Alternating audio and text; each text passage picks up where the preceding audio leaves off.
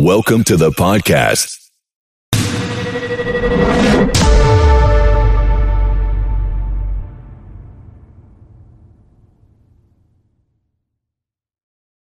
In your car, At work. at home. On your smartphone.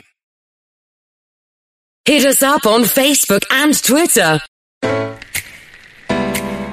Find a quiet moment, put some headphones on.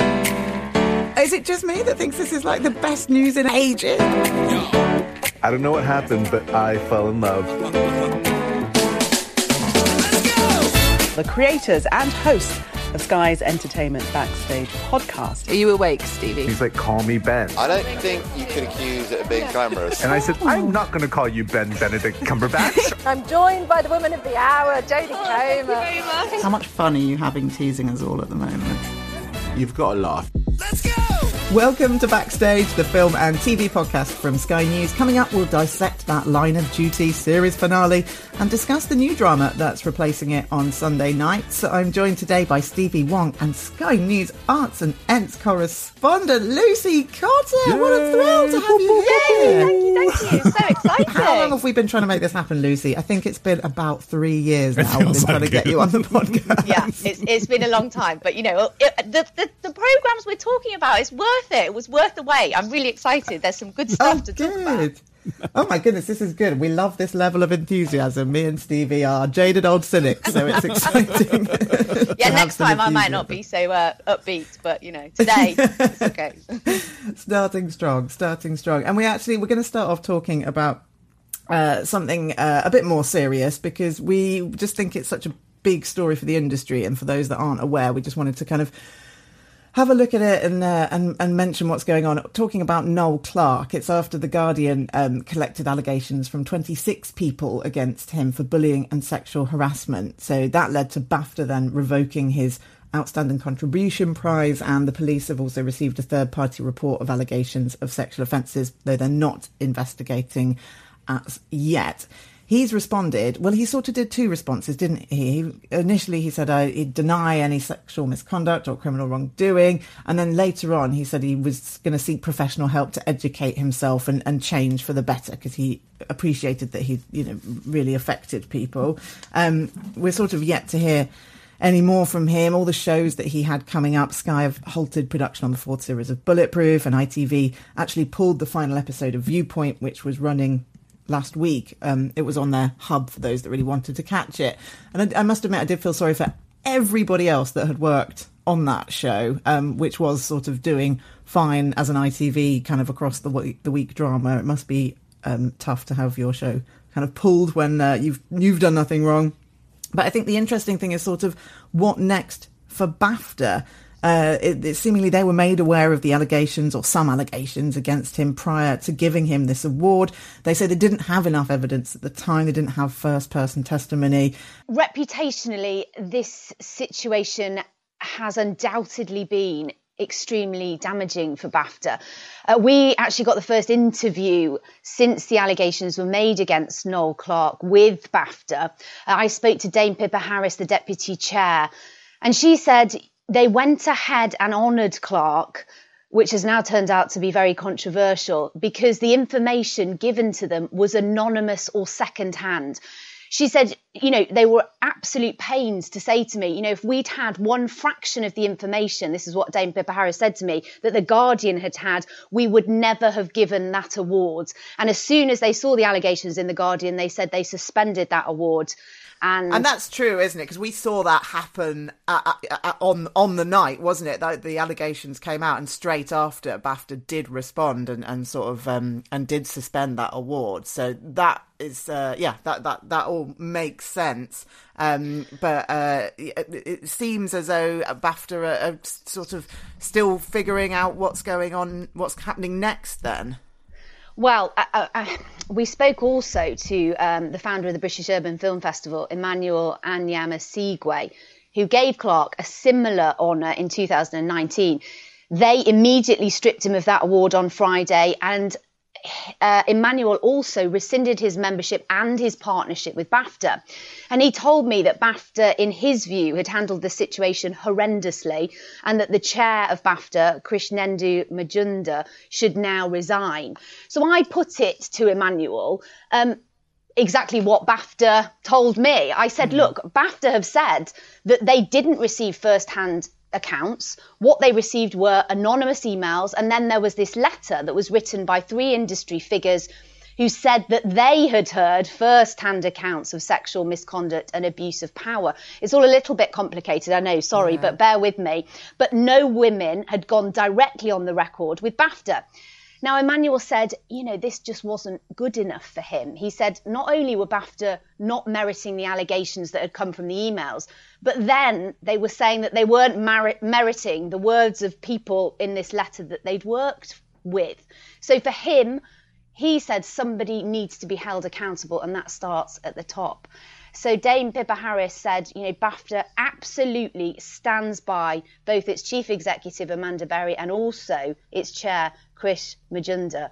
But I mean, Claire, the problem with all of this is a sort of a wider question, isn't it? Whatever the Mm. repercussions are for BAFTA, what's really worrying is that these women were too frightened to come to Yeah. this organisation at the top of the film and TV industry when since Weinstein, the whole industry has been telling us that they're at pains to make it easier to for people to report abuse, uh, to come to them, and this clearly is still not happening. So, you know, there are questions to be asked about the whole of the industry going forward. And I'm curious, Stevie, how's it kind of hit stateside? Does anyone uh, over your way kind of care about BAFTA, or and is Noel Clarke a big star over there? The answer for Noel Clarke is no. Like honestly, if I asked any of my friends right now who are actually who watch TV and stuff, maybe they may have heard him, but in general, he's just not. He's not famous for the work that he's done. I mean, those the stuff that he's famous for in the UK, they just don't really translate that well uh, in the states, you know. And and and as you know, when you suggested that we l- take a look at Viewpoint last week, even I wrote back to you, and I'm like, really, Um, well, you know. So so for me, he doesn't have any kind of like gravitas. As Watch a BAFTA this- member, do you think that more people might come out and say, actually, this isn't on, I'm going to make a stand, I'm not going to uh, be part of BAFTA? Or are people worried about what that might do to their careers or to their access or whatever? I mean, to be honest, it's like I, I would assume that if you are a person with a conscience, like this would be something that you would be a little bit vocal about. I think if you're a member right now, a, a person who has a little bit of power within the organization, you mm. should say something or you should like I, I, and I'm sure there are behind the scenes that there, there are people kind of like making decisions and stuff. So Yeah. again, there must be some robust conversations. yeah, I would I would say that that it's this is a, a watch this space kind of situation for us, and and I'm I'm sure this is not going to be the last we're going to be talking about Mm-hmm. this stuff. I mean, in a way. These are good things. I mean, it's not good because of no Clarke, but it's good because we are now having more conversations, and there has to just be um, I think for the industry, it's just going to be a little bit more open. And so people will not be afraid to come forward and say these things because it's always the case of like people feeling that they are not able to because they, they want to keep their jobs and all that kind of stuff. Yeah, and I think or like, people by- of power yeah. that, that, you know So, don't want to risk, um, you know, trashing Yeah, we're career. critiquing award ceremonies an awful lot more than we ever have in, in Yeah. basically the last year, aren't we? Well, I mean, Well, yeah. our, our next news piece is about the another awards uh, uh, company, HFPA, the Hollywood Foreign Press. We have another we update. talk about every week now, but for those that don't listen every week, um, for those who do, are, of yeah. course, the organisation behind the Golden Globes, who received probably their most criticism ever this year. Um, they've sort of always taken a bit of a bashing for being uh, confusing and uh, non-transparent. Anyway, so the the board has now written a letter to the organisation's members, calling on them to approve this sort of sweeping set of reforms. So, what's in these reforms then, Stevie? I mean, it's a pretty interesting one. Listen, they they're.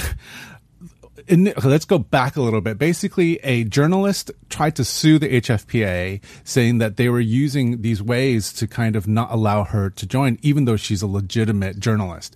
And so that got a lot of press. Somehow, the LA Times really decided that they wanted to like go go deeper. And part of that was they started to look at the members of of the HFPA, and they realized that there were no black members in the Mhm. Hollywood Foreign Press. And then uh then you know Times Up showed up, and then there's I mean it just kind of steamrolled into this thing where like they have no diversity and then the, the people that they hired also quit last week. And so it just got worse and worse. So they finally came up with this like this this announcement. And the vote is actually on the 6th of may. So um, hopefully the members will approve this. They're going to get at least 20 new members in 2021 they're expanding from people not they don't have to live in la anymore so they can actually Yeah, live that's outside. the interesting thing. uh, so I, this is weird. Uh, I, Stevie Wong, I see you getting approached to be a Well, member of the HFPA. This is this is I mean this is like I'm telling you guys first I had two emails sent to me and people were like hey would you join and I Like, how very big are the goodie bags? I know, right? I'm like, what I get? Get All these back to the press trips still on. and I bring all of my back backstage fro- folks with me, and we can go in a group and we can enjoy this together. Um, I I was very kind of like kind. I said, let's see how the vote turns out because you know, um, at the end of the day, this is a very very rich organization. They have a huge deal with NBC about the Golden Globe, so there's a lot of money involved, and so. Uh, on on the surface, they need to change the way they look because they are a group that just tends to be a little bit older and they just seem out of touch. And um, they just need new fresh blood to come in.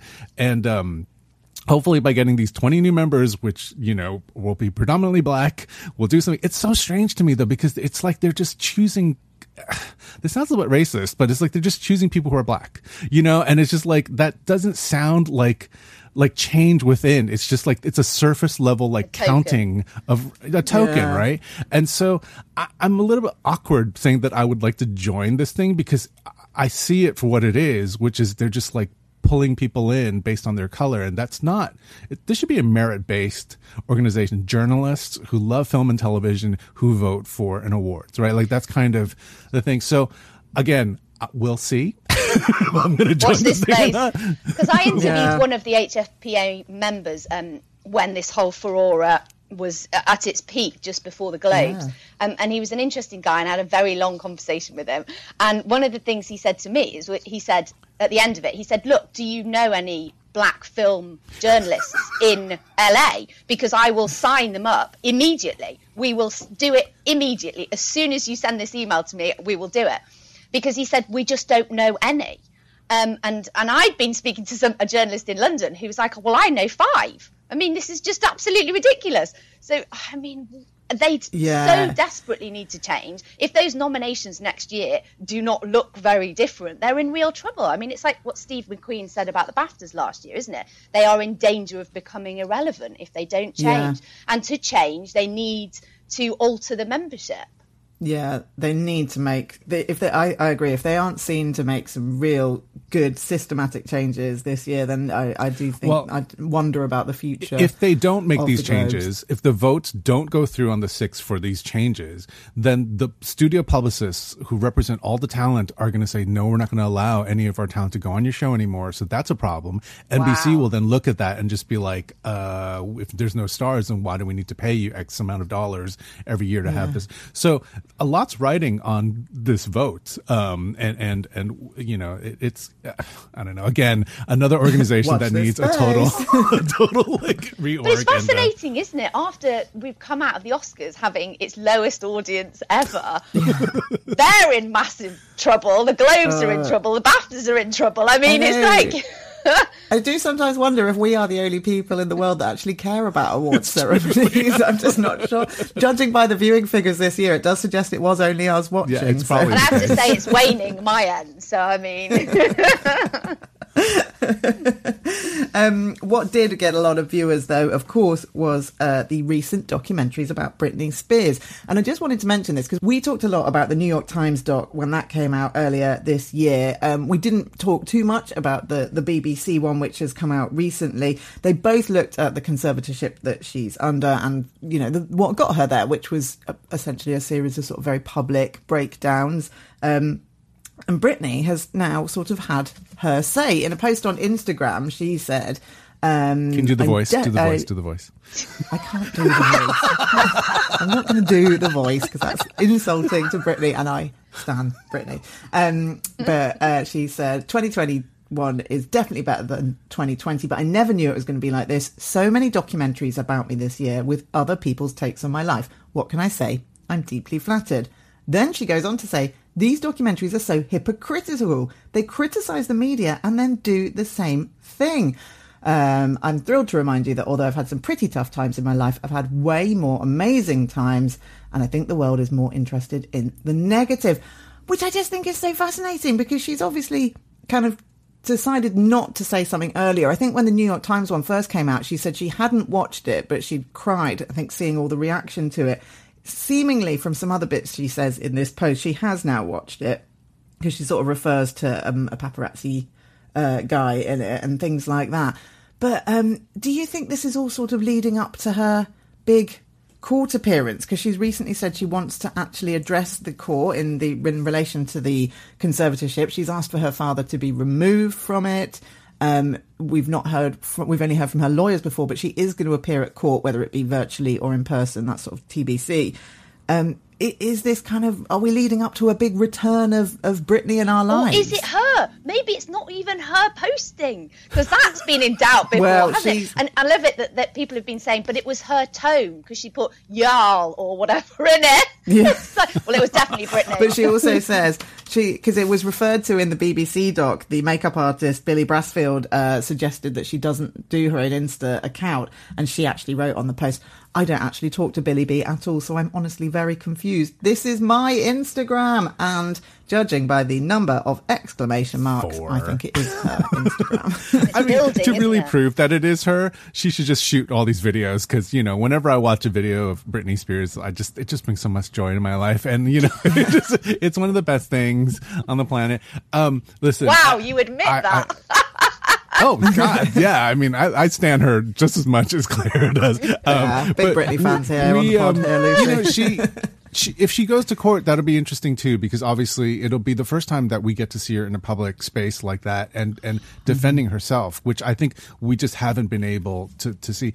You know, there's there was talk. I mean, in, in this BBC documentary, apparently the dad said that she had dementia at some point, and and and it just it's it's kind of it's it's it's scarring i feel like. And and so if if she's going to go there we're it, it is basically to see if she is of sound mind and able to make decisions on her own. And um i, I don't know what that's going to look like but i i really hope that all of this will end soon and we can free Britney. Britney. and we can get new music. Yeah, we just Free get Britney. music. I just I mean she's a performer through and through and and and I think she's happier on the stage and I think, you know, Yeah. with the right people around her, then I think this this could be a major major comeback for a huge star that It certainly feels like we're on the cusp of a new era of Britney. That's my sense with uh, with everything that's going on at the moment. It'd be really, really interesting to see what happens in that court appearance. That's not until next month, though. But it's not um, just. I mean, again, the judge will obviously be making his decisions, and, and and when you're in a conservatorship, isn't it? It's for people who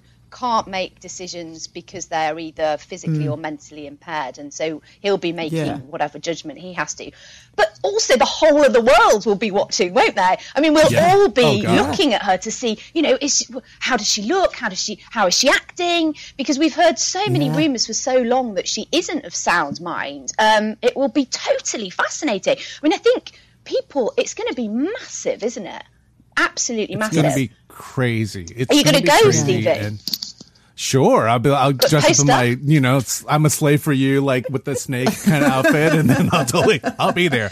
Um, you know what? I, I'm going to predict something kind of interesting. You know, Justin Timberlake came out and apologized Yeah. um, for kind of really Oh, never yeah. defending her and stuff. Slightly overdue, He's some gonna- might say. So, uh, well, the boy is going to get a major reckoning because the guys behind the New York Times documentary, the next project they're doing is going to be the Janet Jackson piece, and a lot of Oh, it is going to be about that Super Bowl situation, which you know he never like he just kind of like threw her under the bus, and like her Yeah. career never came back from We're, that. we're seeing all these kind of historic um, um, incidences and, and happenings and actions in just a completely different lens, aren't we? We're just it's just Yeah. such a different time now. Kind of if he'd apologised at the beginning when it had happened, it had all kind of gone away. Whereas now we just Yeah. we, we we are judging things in, in a very different way, and we just no Well, longer it's- it- find them yeah. acceptable, do we? In any way, shape, or form. it's it's proving that if you're silent and you see something wrong and you don't say something about it, it's going to come back and haunt you. And it's just like, Mm. guys, everybody in the world who's listening, our five friends who are listening to the show right now, it's just like, listen, you know,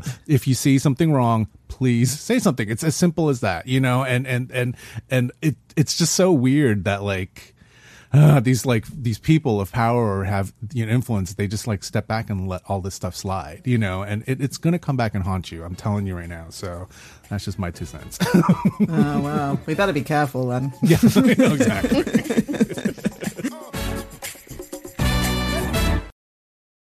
Let's move on to some reviews then. And I think we've been talking about this for seven weeks since uh, the first episode aired. Uh, and we can now finally talk about the end of Line of Duty. And I'm going to start with an enormous spoiler warning. We are going to talk about what happened in the final episode of the current series of Line of Duty and also things that happened in other episodes of other series. So just either waz on a bit through the podcast or prepare to have it spoilt for you. I do not want to receive a single email, tweet, comment about this spoiling for you. you. This Yeah, exactly. is your spoiler warning. Okay. All of these suspicious deaths were orchestrated by one officer in particular. H. The fourth man. What's going on? AFOs will secure the suspect.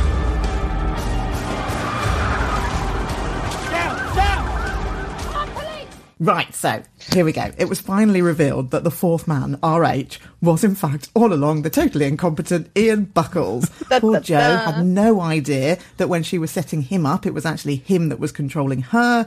She had so much on her plate anyway, thinking horrible old Fairbanks was her dad, and then finding out it was Tommy Hunter. I mean, what is worse, having one old perv as your dad or your uncle as your dad? I don't know.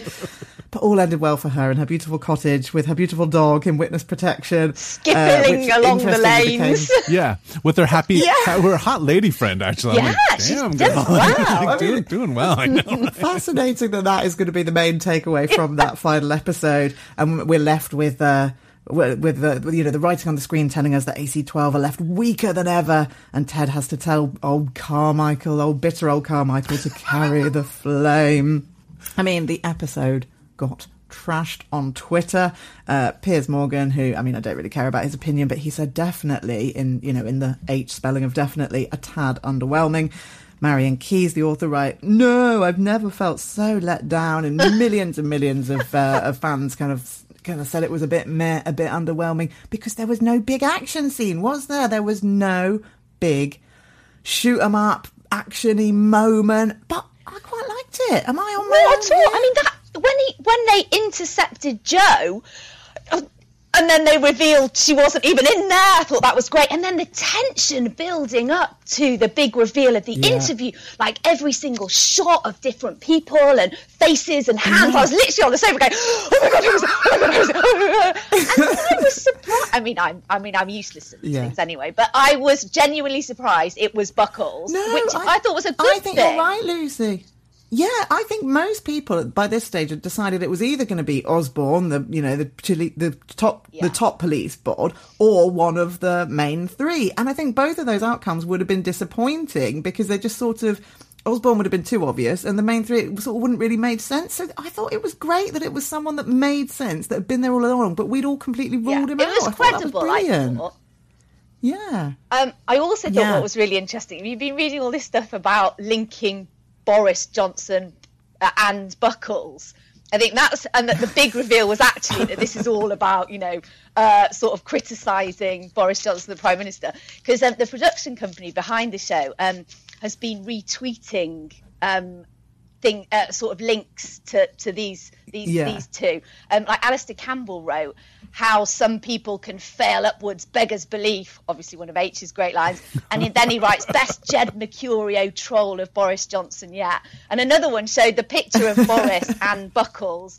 And another hasty line: "Your corruption has been mistaken for incompetence."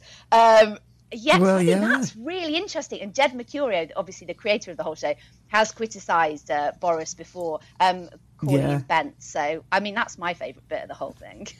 That's awesome. Yeah, actually. it's a That's lovely really good take. It did. Um, I mean, he did. He tweeted. So it did get fairly bashed on Twitter, and I think for the reasons that we talked about, because there's no sort of big action scene and whatnot. And Jed tweeted, and I thought this was slightly passive aggressive. He said, "We knew attempting to explore the real nature of corruption in our society wouldn't appeal to everyone," which is a bit snarky. Um, and Martin Compston, uh, old waistcoat Steve, tweeted to say to thank fans and say it wasn't the urgent exit type ending that some anticipated. Um, it did, however, get absolutely phenomenal viewing figures. Absolutely phenomenal. So there's going to be more, Yeah, isn't there? there's- They're not going to end it there, are they? Well, actually, the UK is funny because you guys end things much earlier than like we do. We, in the states, we drag out things. I mean, look at Grey's Anatomy. We're now into potential season season Oh, seventeen, and it's like, like yeah, so oh yeah, many twenty of four them, was aren't like it just kept on Oh. going, and then they had a spin off and stuff. Um, I mean, Line of Duty can do for another. I think they've got another show un, under their belt. You know, at the at the very end, our our, our core group are in the elevator together. They're kind of tired, Oh but yeah, like that scene was a bit. Oh, I loved it. cringe, wasn't I it? quite liked it too. Um, but uh, you know, there, there, no one died, and so that was kind of a good thing in, in that sense of, of our core three. And so we've we we can they can go off and, and or set up another group because obviously Carmichael is now running this new team, and Yeah. so um, that could Oh, that could give it a new like kind of kick. Yeah, um, She's so She's good, so isn't good. she? So she's in Motherland, and I saw a really good tweet uh, where someone said, um, "Oh, I like to think that um, uh, Carmichael is the same character as in Motherland, and she just has a really stressful job." and that's why she's Brilliant. mess Then she goes home and she's like, ah, I'm in the office. she got, she got to deal with the mothers after work. Yeah, and then then she has to go to work and be like, "Oh, you guys are." Um, that's I. I also is think it was really.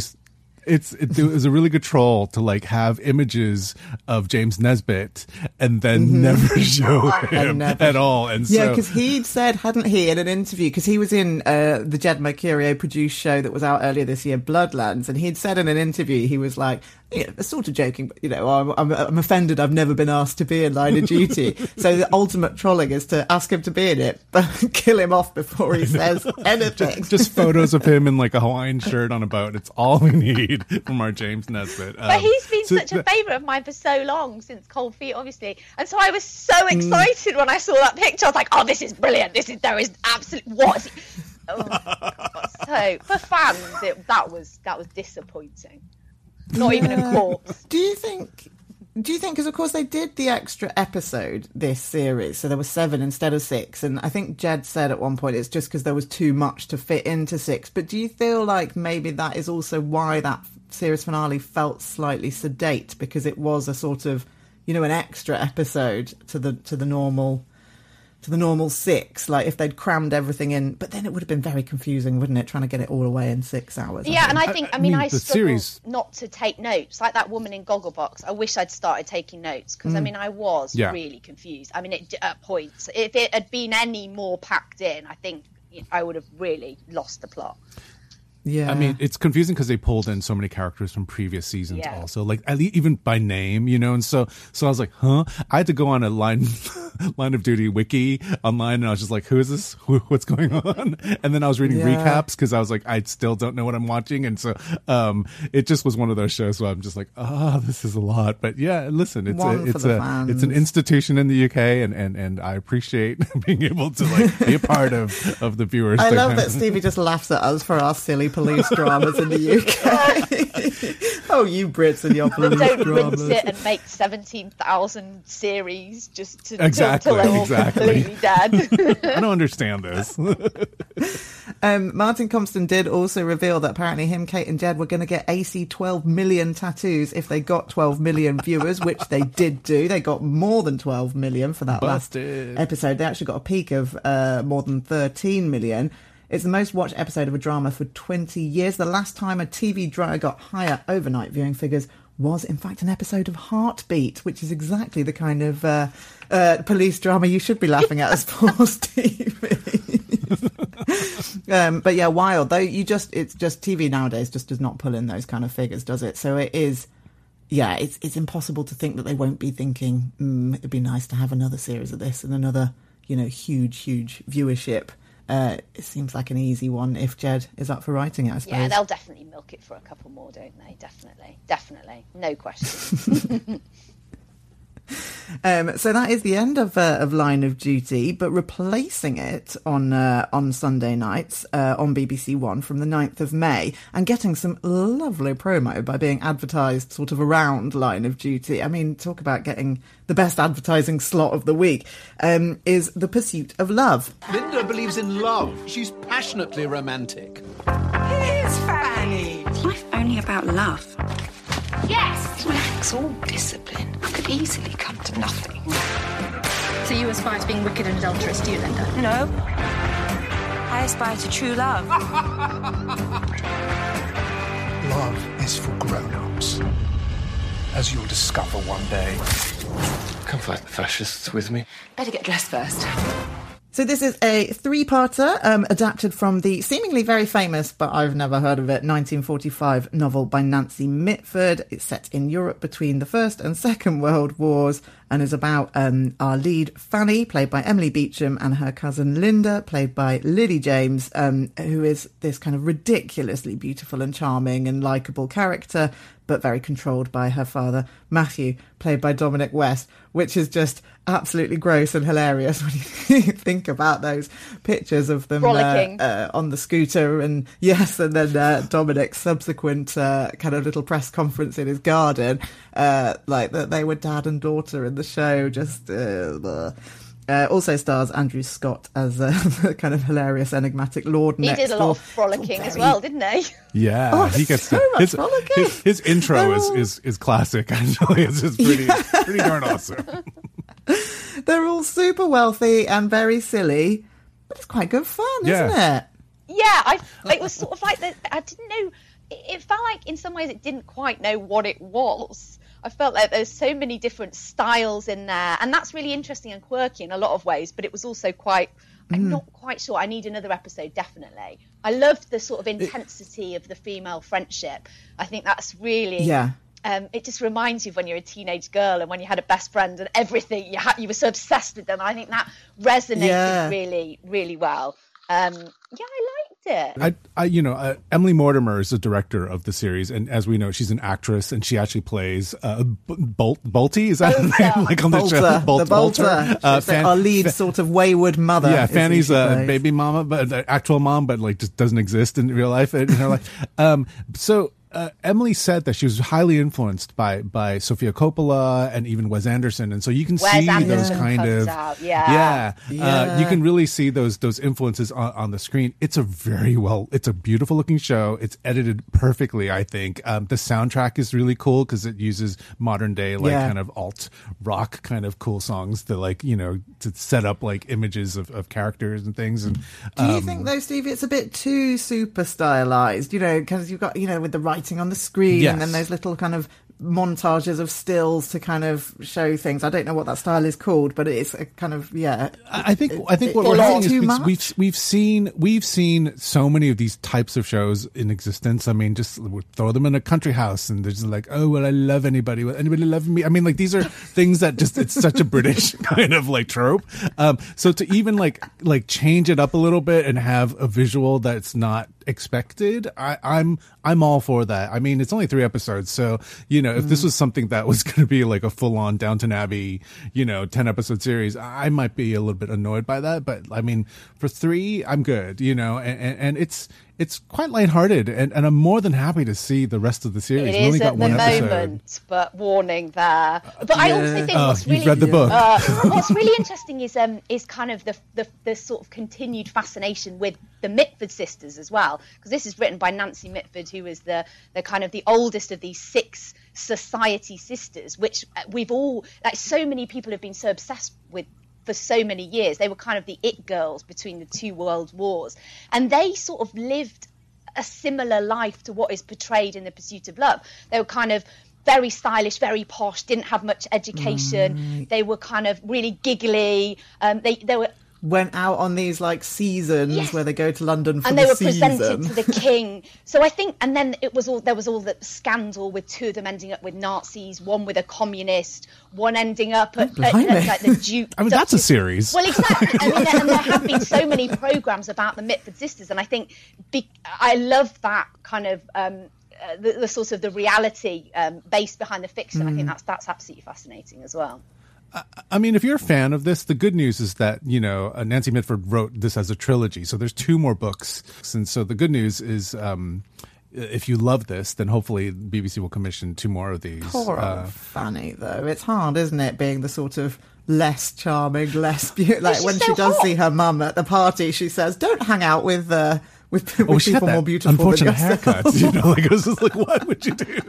Uh, She's I mean, like she'll just do anything that older Linda says. It is. I agree, Lucy. It's very reminiscent of teenage friendships between women, and I think so many women will resonate Yeah. with this and will just watch it and love it uh, for that, if nothing else. And I actually think Lily James is very good in this. I know she's quite divisive, and some people don't think she's a great actress and uh, maybe don't warm to her too much. But I, I think she's really, really very good. I got to big up Emily Beecham, who you know I feel like um in, in in she she was in a film that was at Cannes and won Best Actress. So this is like an award winning like kind of top tier lady. Um and and but her her choices of what she's been doing for the past couple years has been really awkward. Like she was in an action series called uh, I don't know she was in an action series a couple like it was a full on kung fu thing, and then she's also in Cruella next. And so I, I can't really like pinpoint who she is, and maybe that's Mm. her her her approach to acting. She'll just you know do all these different things, but I, I think she's really good, and um, I, I'm I'm a fan, and, and I can't wait to see what else she's going to do next. So. Um, Yeah. Big up to Emily, even though Lin- Lily is taking all the all the all the press glory. Um, And uh, and and also, uh, if, if nothing else, just watch it to uh, to kind of watch the Lily James, Dominic West vibes and uh, see how weird And that Andy is. with his whip. Andrew Scott. Yeah, and Andrew Scott. What's Oh, not yeah, to love? I could just watch him all day, Yeah. all night, whenever.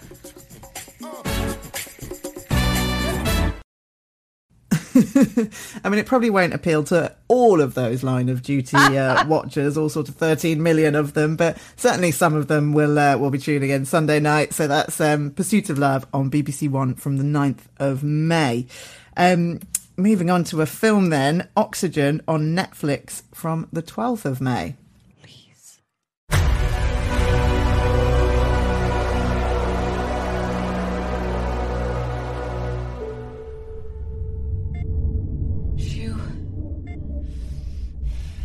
Pourquoi je me souviens de rien Je suis Milo, votre médical interface de liaison opérateur.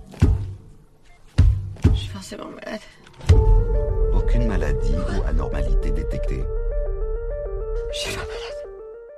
What happens when you are a young lady and you wake up and you totally find yourself in a medical cryo unit and the only communication is this Milo like kind of like like like machine AI and, voice. and voice who won't tell you exactly what's going on and you don't remember who you are and how am I going to get out of this thing and so that's the setup um, of this it's it's She's like running out of oxygen. She's oh, yeah, sorry, and she's got to 35%. remember.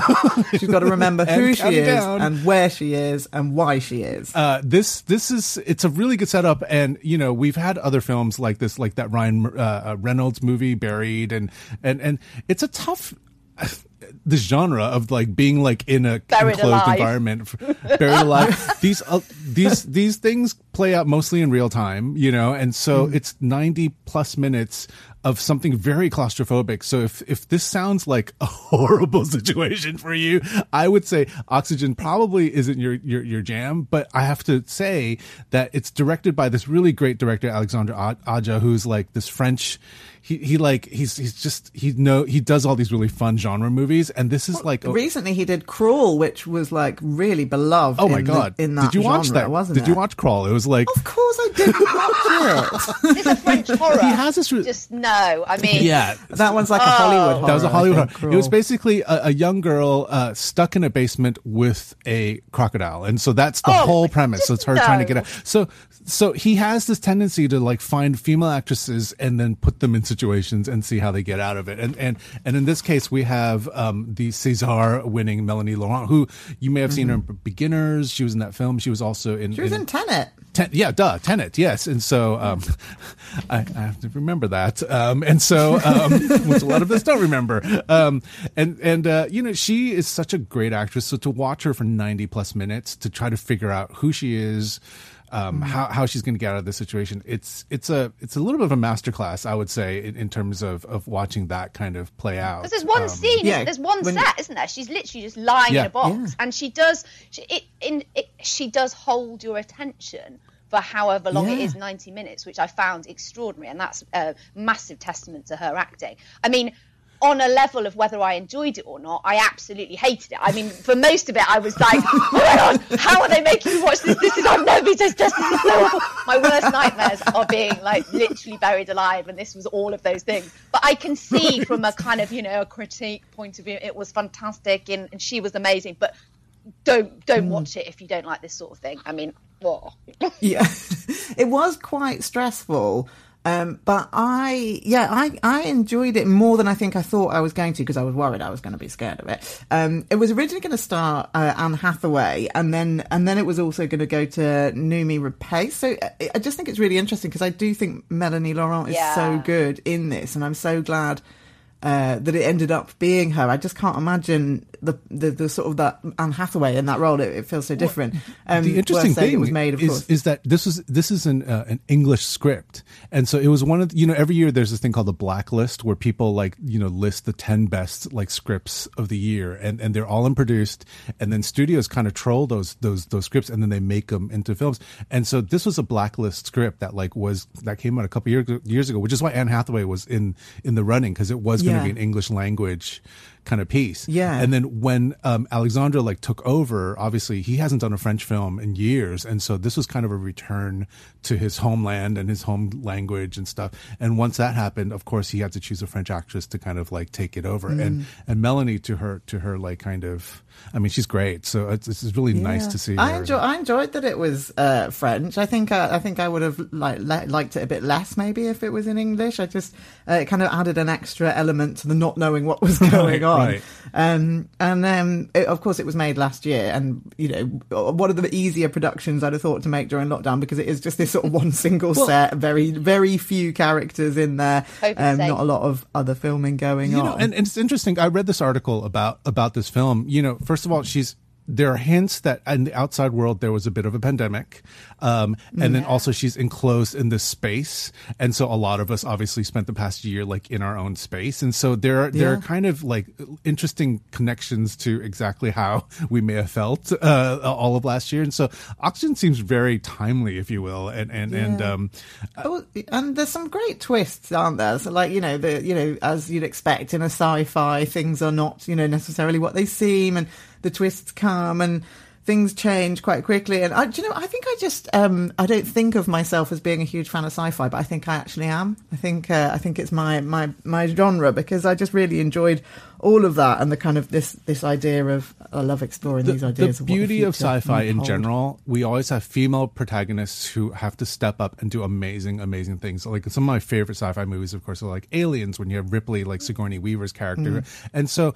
um this is kind of a nice you know i've always been a fan of sci-fi because of that because you get to see these people step up and and, and maybe be the, the center of, of of their narrative which you know maybe in other shows like action films maybe they won't have the chance to be that person you know? And so sci-fi has always been a place for me to kind of see my ladies do really really well you know? And and uh you know this is a another great example. Um so i'm i'm glad it exists out there. And so if you want to see something like that uh, oxygen is on netflix on may the 12th And that's it for this week. Uh, next week, we're going to be talking about Amazon Prime Video's new series from Barry Jenkins and hearing from the man himself. Stevie, give us your one word review of Underground Railroad because you watched it and did the interviews. it's a lot It's a lot. A lot. Ooh. it's a lot You got that to come next week, so that'll be uh, that'll be excellent.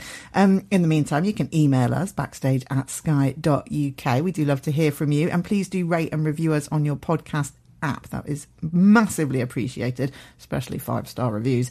Um, and thank you so much, Lucy Cotter, for coming and joining us. Come back again. Do you think, Please do. Do you think we Please should do. come back again Definitely. soon? Like Loved it. maybe ASAP. like, should we not leave it three years? Yeah, exactly.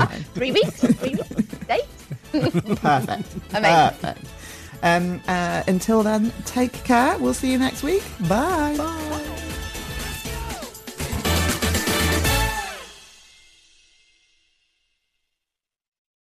Keep listening to our weekly episodes to find out more.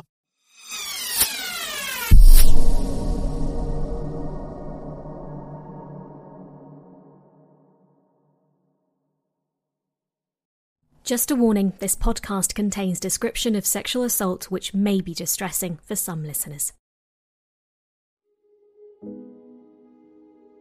Do you know what sexual assault is? Do you know what your rights are in relation to sexual pleasure? Could you explain sexual consent to a friend? Are you confident in managing pressure to have sex? Do you know how to avoid pressuring others into having sex? These are just some of the questions asked to over some a thousand students in a survey by the Higher Education Policy Institute and YouthSight.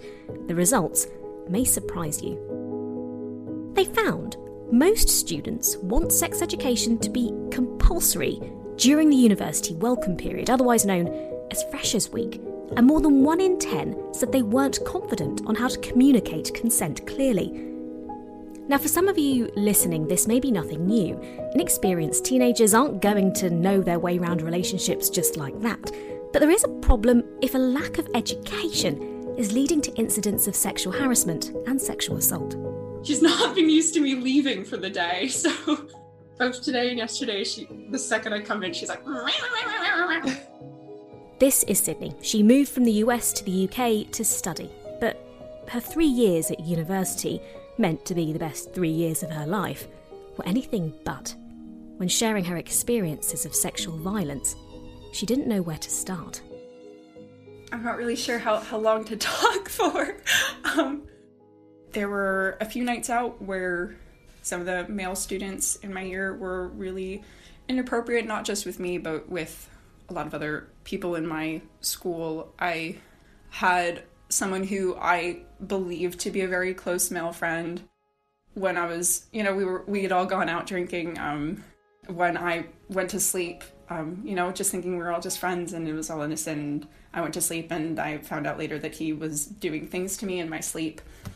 I found out that he he had kissed me and done things to me while I was asleep.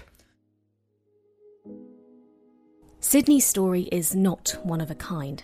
Everybody's Invited is a website set up to allow survivors of sexual harassment and assault at university to share their stories anonymously.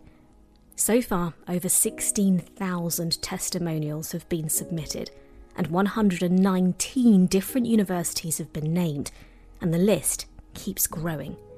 Reading some of them, it struck me how many of the accounts took place in educational institutions. I didn't think they would believe me because he was my boyfriend. I didn't know what he did was illegal. I'm male. I feel it's not acceptable to report it. These are just a handful of anonymous submissions to the Revolt Sexual Assault website, another platform set up to give sexual violence survivors a voice. So, do our students have a sex problem? How are survivors trying to speak out? And how can we teach consent in a way that's helpful to young people? I'm Ashna Hurynag, and welcome to the Sky News Daily podcast.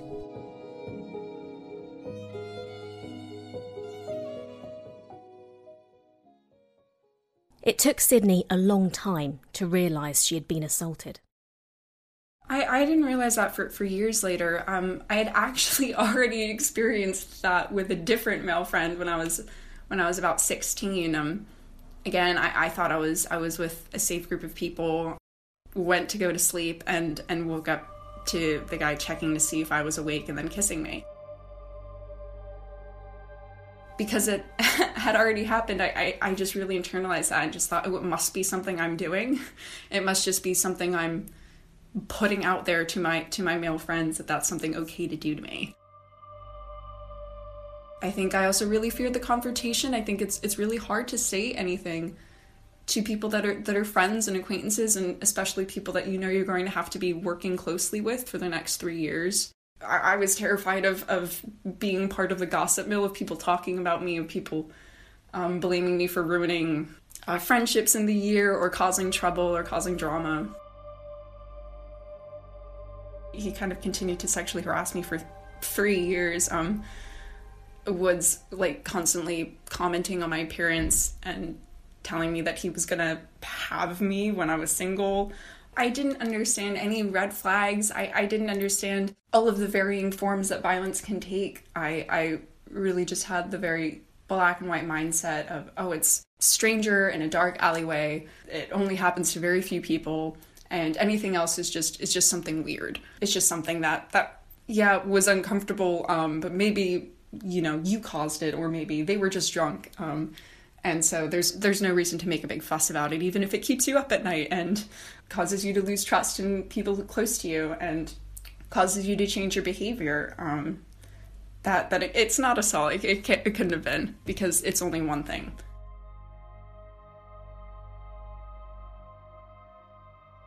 and i think the people as well that are perpetrating it also have those images in their heads and think oh it can't be me because because we're not in a dark alley it's just me and my friend um, I'm a good guy. I'm a good guy deep down.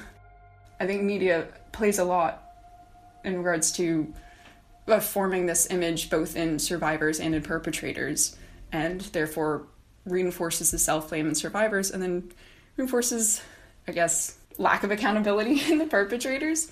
Oh, having the girl and and patience is rewarded and and longing for someone who, who doesn't see your connection just yet. But if you just keep pushing even when she says no and keep pushing and keep pushing that that's actually romantic when the reality is much darker and much more sinister.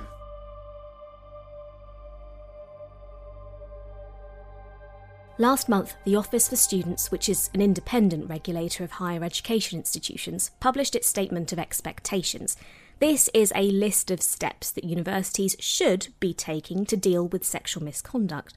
They involved ensuring there are processes in place for students to report incidents, ensuring investigations are fair and independent, and ensuring codes of conduct are made clear to all incoming students. The chief executive, Nicola Dandridge, urged all higher education providers to review their procedures before the next academic year, which starts in September. She said this was a real opportunity for universities and colleges to make a difference and would strongly urge them to grasp it. Education Secretary Gavin Williamson also voiced his support, urging universities to take the issue seriously and act where necessary. My oldest, closest friends were only then sharing their experiences with me, and even with your closest friends, you just don't talk about these things, especially in your sort of student bubbles where very often the perpetrators are known to you, they're known to your friendship circles. But students are taking matters into their own hands too.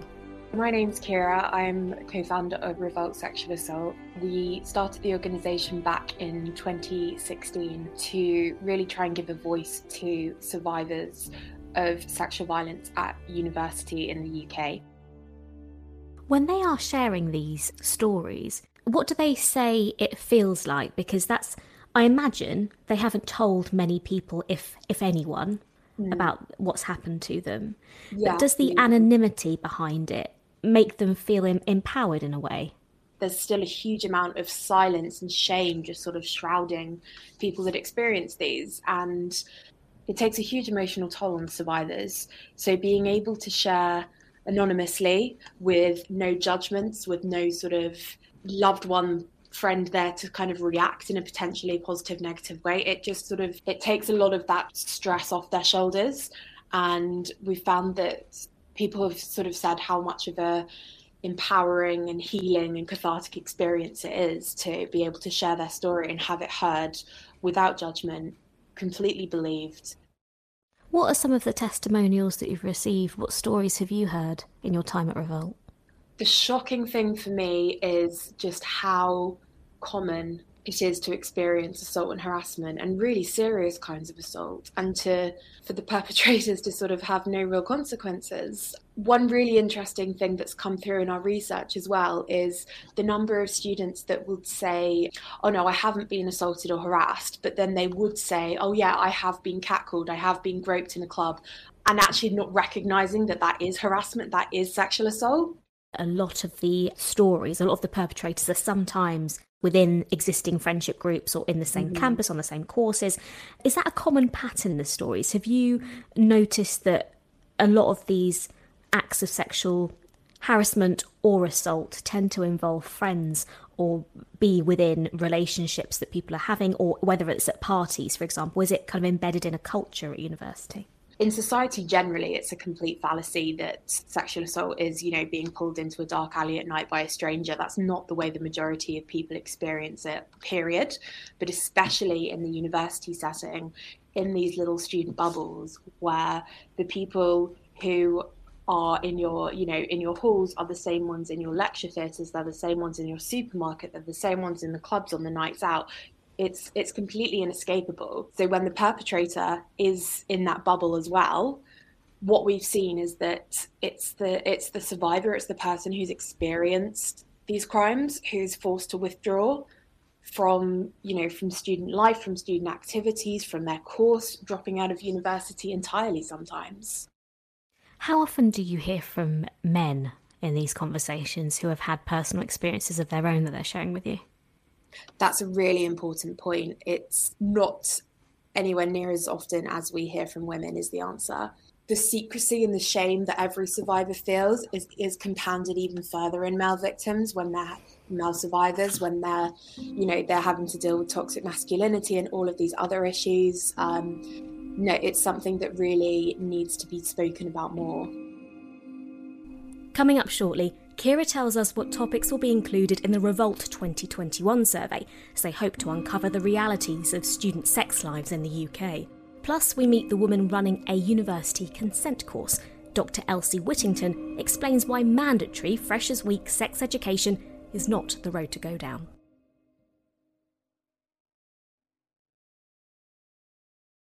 Now, can you tell me about Revolt's 2021 survey? What's it going to include, and how come you're going about doing this?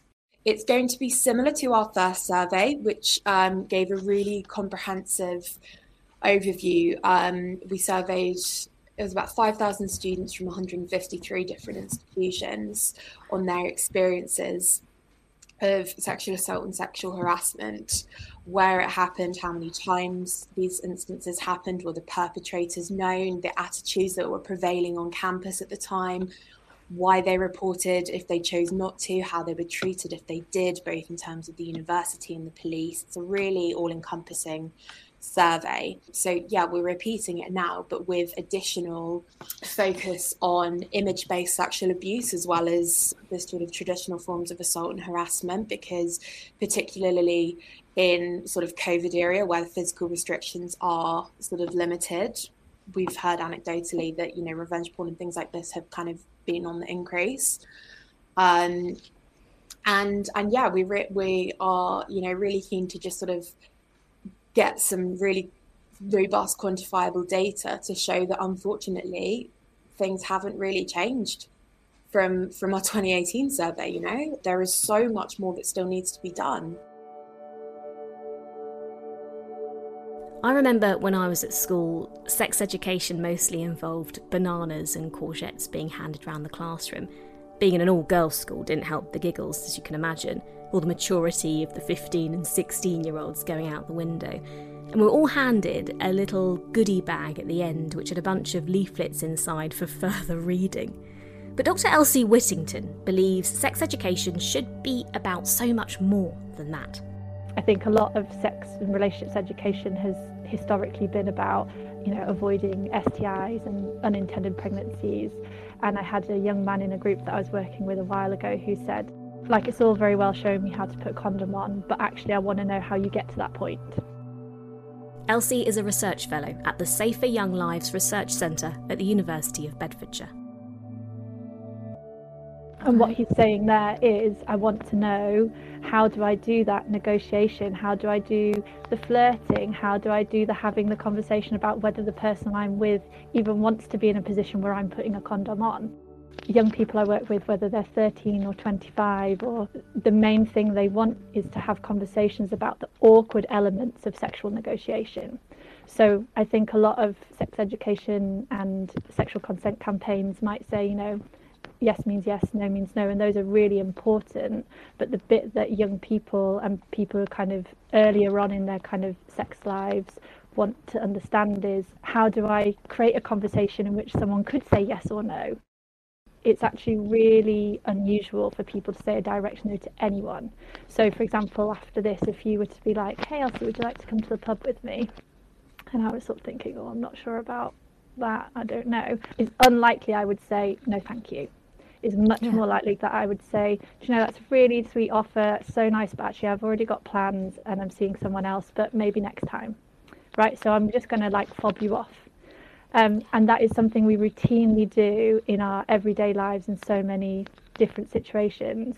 And why would it be any more easy for us to say a direct no in that kind of sexual interaction that is more awkward because we're more silenced around it, we're less used to talking about it?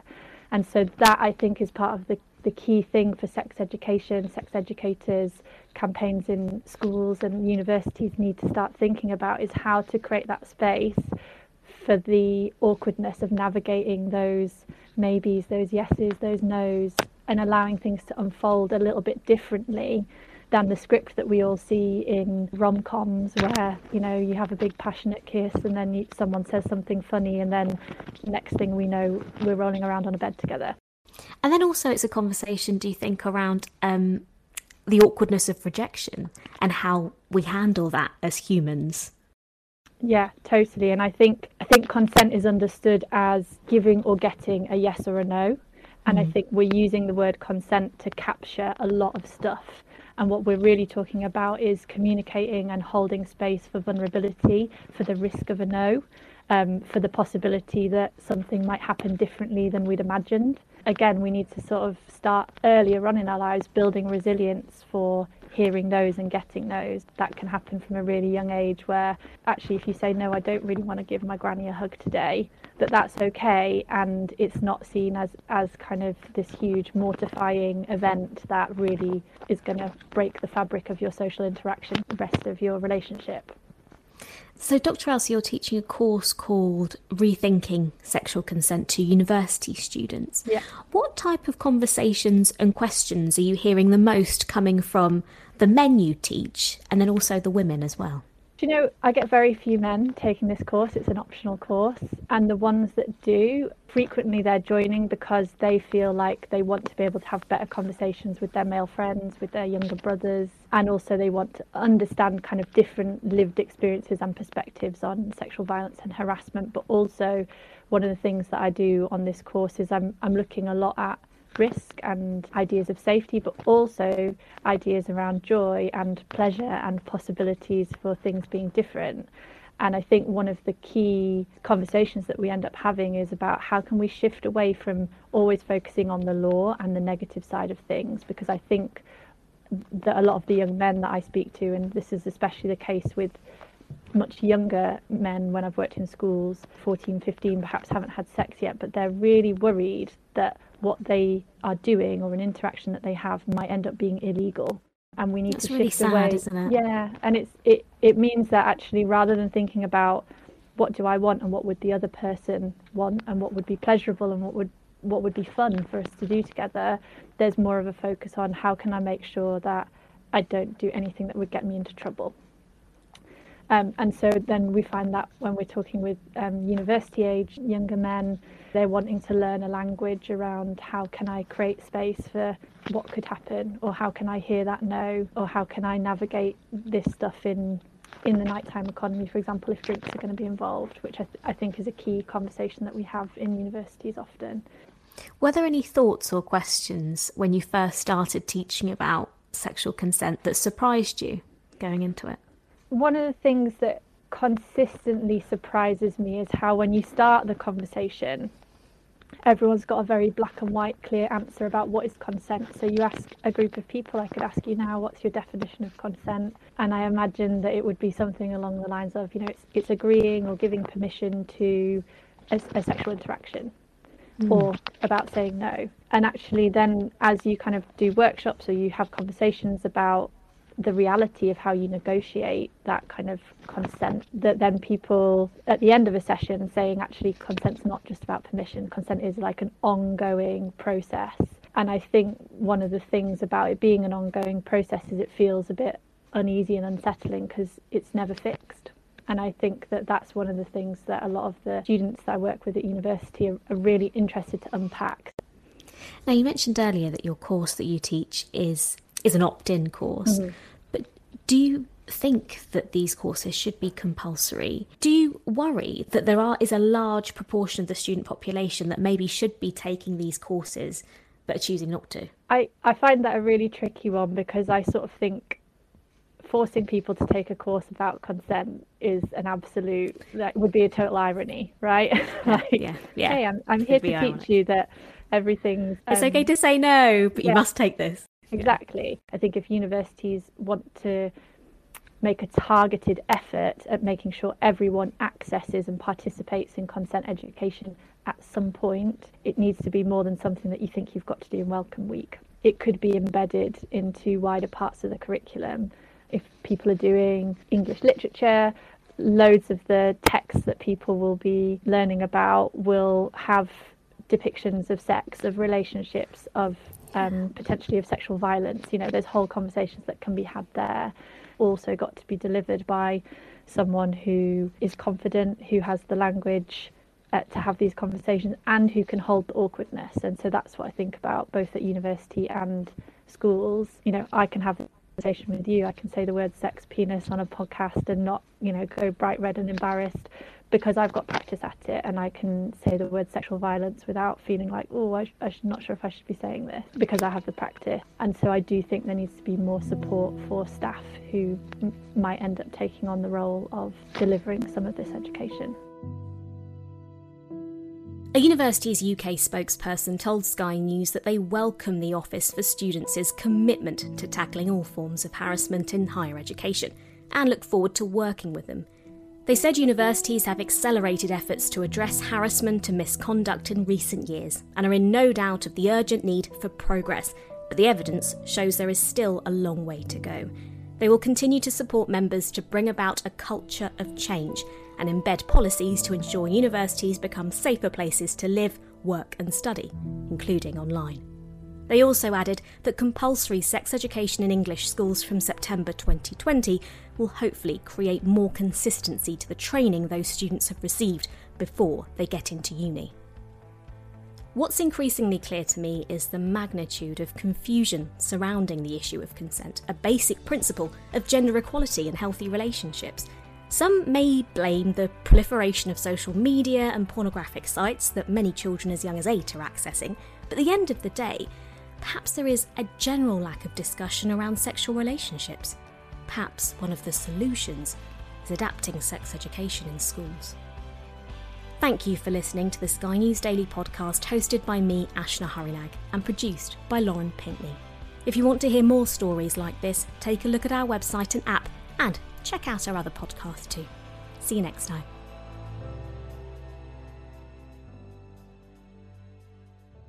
Please follow us on Facebook and subscribe via iTunes.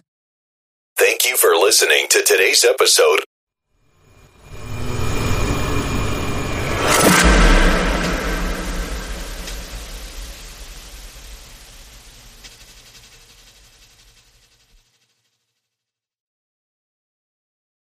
We call on all sides to exercise restraint and to exercise calm.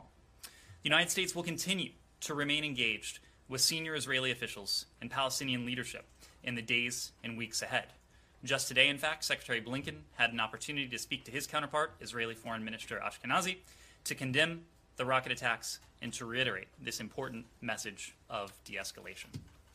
Next, in view of the ongoing COVID 19 crisis in Brazil, the United States is partnering with the Pan American Health Organization, or PAHO, Uh, to provide access to approximately $17 million worth of essential medications to treat critically ill COVID 19 patients who require intubation to be connected to life saving ventilators. Today, 164 pallets of medication arrived in Sao Paulo and are being prepared by the Brazilian Ministry of Health for distribution to hospitals across the country. The United States government facilitated supply will enable Brazil to meet its critical hospital needs for at least 30 days. This action comes in addition to over $16.9 million in direct U.S. government assistance and $75 million in private sector support to Brazilian communities and governments across the country. As we have consistently said, as long as the virus continues to spread anywhere, it remains a threat to people everywhere, including to Americans here at home. That is why this administration has stepped up to again help lead the global effort to fight the COVID 19 pandemic, uh, and we will continue to do so going forward.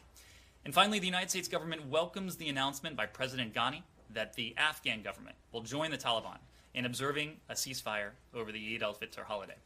We urge both sides to build on the momentum of this ceasefire by engaging in serious negotiations on a political settlement and a permanent and comprehensive ceasefire. While the Eid ceasefire is a positive step, innocent Afghan civilians have borne the costs of decades of war, and they deserve much more than just three days free of violence. The United States remains committed to the Afghan peace process, which presents the best opportunity for Afghans to reach a just and durable political settlement and to assure, ensure a future for Afghanistan that is free of terrorism and of senseless violence. And with that, I'm happy to take your questions. Thanks. Uh, Ned, on the um, call between uh, the secretary and the foreign, the Israeli foreign minister, when you said that he condemned the uh, rocket attacks from Gaza into Israel, and then you also said he uh, reiterated our important message of de-escalation. Mm-hmm. Um, to you, or to the to the administration, what does that mean from the Israeli side? Could you repeat that? What does that mean from the Israeli side? From from the Israeli side, what specifically would you like to see them do to de-escalate? I'm going to ask the same thing about the Palestinian side. Uh, well, uh, as you know, Matt, we have called uh, on both sides, and in fact, uh, given Hamas's uh, horrific terrorist attack, its rocket fire into Israel, we have called on all sides, of course, including Hamas, um, to cease this activity. the loss of life, the loss of Israeli life, the loss of Palestinian life, it's something that we deeply regret. we um, are urging this message of de escalation to see this loss of life uh, come to an end. Um, as you know, we've been very clear that Israel does have a right to uh, defend itself. Um, uh, at the same time, uh, reports of uh, civilian deaths uh, are something that um, we regret and that we would like to see come to a stop.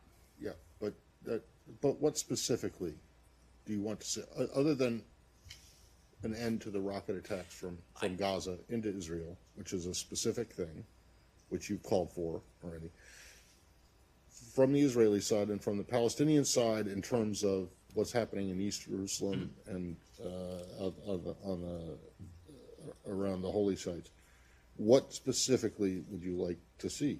Well, what I would say is that we have seen some encouraging steps, um, both from Israel and from Palestinians. The decision yesterday to reroute uh, the uh, Jerusalem Day parade, the decision on the part of the Israeli Supreme Court to delay uh, the Sheikh Jarrah uh, decision was was was was welcome. Uh, as as as as was as was the decision by uh, Prime Minister Abbas uh, to um, President Abbas. Uh, President Abbas, excuse me, uh, to um, call off the Eid celebration, Eid um, celebration.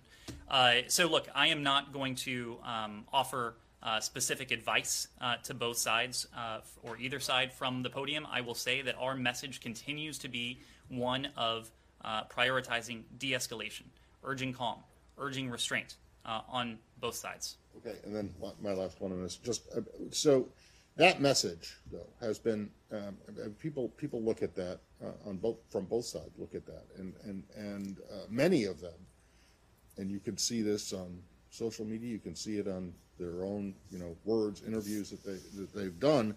Don't think that this administration is doing enough, or that it is pursuing uh, some somewhat of a half-hearted or a trying trying to do an all side uh, uh, all size fit, one size fits all um, kind of policy that has resulted in both the Israelis and the Palestinians being upset at what they perceive to be a lack of, of, of U.S. leadership that. How do you, how do you respond to that criticism? Uh, well, I would respond to that criticism, Matt, uh, by noting that uh, the United States um, is doing what we can, um, knowing that um, we don't, um, uh, our uh, ability uh, in certain situations um, is going to be, in some cases, limited. But we are speaking to our partners, we are speaking to our Israeli partners, we are speaking to Palestinian officials uh, again, to do what we can uh, in conjunction with the international community. Yesterday, again, we spoke to this uh, statement on the part of the quartet uh, that was issued. Other um, countries, other international uh, bodies, multilateral fora um, have issued similar statements. Uh, I think the international community, um, by and large, is calling for precisely what we are calling for, um, doing precisely what we have attempted to do, and to urge calm, de escalation, and restraint uh, on both sides. Maybe I missed it. Does that mean that, that you dropped your uh, opposition, your objection to the UN Security Council statement? Matt, as we, as I said yesterday, uh, we want to see to it uh, that steps, whether they emanate from uh, the Israeli government, uh, the Palestinian Authority, or the UN Security Council, serve not to escalate uh, or provoke, but to de-escalate. So the short one-word answer is no. You haven't dropped your opposition. To we it. we have. Uh, has, has we, the council come out with a statement? I'm sorry, I, I may have. We we have we have continued to call uh, in multiple fora um, for de-escalation uh, and to see to it to do what we can uh, to ensure that uh, no actor takes provocative actions. I, I we don't it. we don't want to see provocations. But, but uh, the, the the provocations that we have seen have resulted uh, in a lamentable, deeply lamentable loss of life of Israeli life uh, and of Palestinian life. one word answer, yes or no. Have you dropped your objection to the Security Council presidential statement on the situation? Matt, as, as you know as well as anyone does, uh, private uh, uh, sessions of the UN Security Council uh, are not are not sessions that we read out. Um, but again, our message continues to be one of de-escalation. Uh, we do not want to see any actor, be it a government or be it an intergovernmental body, take an action that could serve to escalate rather than de-escalate. Francisco. Uh, I'm sure you'll agree that there has been no de-escalation in the last 24 hours, despite your calls, rather than fresh escalation. Uh, would you say that Israeli response is consistent with um, the right to self-defense, or is it an escalation that you ask them to uh, stop or moderate?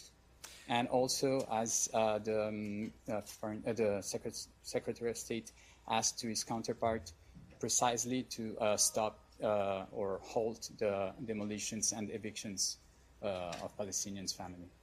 Well, in terms of Sheikh Jarrah, as we've learned, that is a matter that the Supreme Court um, will issue a ruling on in the coming days. Um, obviously, we have made our views clear on this. Um, noting that the Palestinian families, who in many cases have lived there for generations uh, should be treated with compassion uh, and humanity. Uh, and that continues to be uh, where we stand on this as the matter is adjudicated uh, within the Israeli uh, legal system. in terms of Israel's response, again, Israel has a right to self defense. Um, we also recognize that the Palestinian people need to be able to live in safety and security, just as Israelis do Do you consider that they are within the right to self-defense or that the current strikes and the pledge by Prime Minister Netanyahu to even intensify them is an escalation that you condemn? Uh, we stand by Israel's right to defend itself. Uh, we also stand by the principle that Palestinians uh, deserve the right uh, to live uh, in safety and security. I'm not here uh, to adjudicate military uh, operations, uh, to say what is proportional precisely, uh, w- what is not. Uh, but the United States um, certainly stands by the principle um, that civilians um, should not, uh, that any loss of civilian life is deeply lamentable, um, whether that is a Palestinian life or an Israeli life. that is why we've continued to call on calm, continue, call for calm, continued to call on all sides uh, to de escalate and to exercise uh, restraint in their actions. Yes, Barbara. Thank you. The Palestinian news agency is saying that President Abbas received a letter today from President Biden dealing with the current situation and bilateral relations. Can you confirm that? Secondly, when it comes to East Jerusalem, my understanding from what you said yesterday is that the State Department regards it as disputed rather than occupied territory. Is that correct?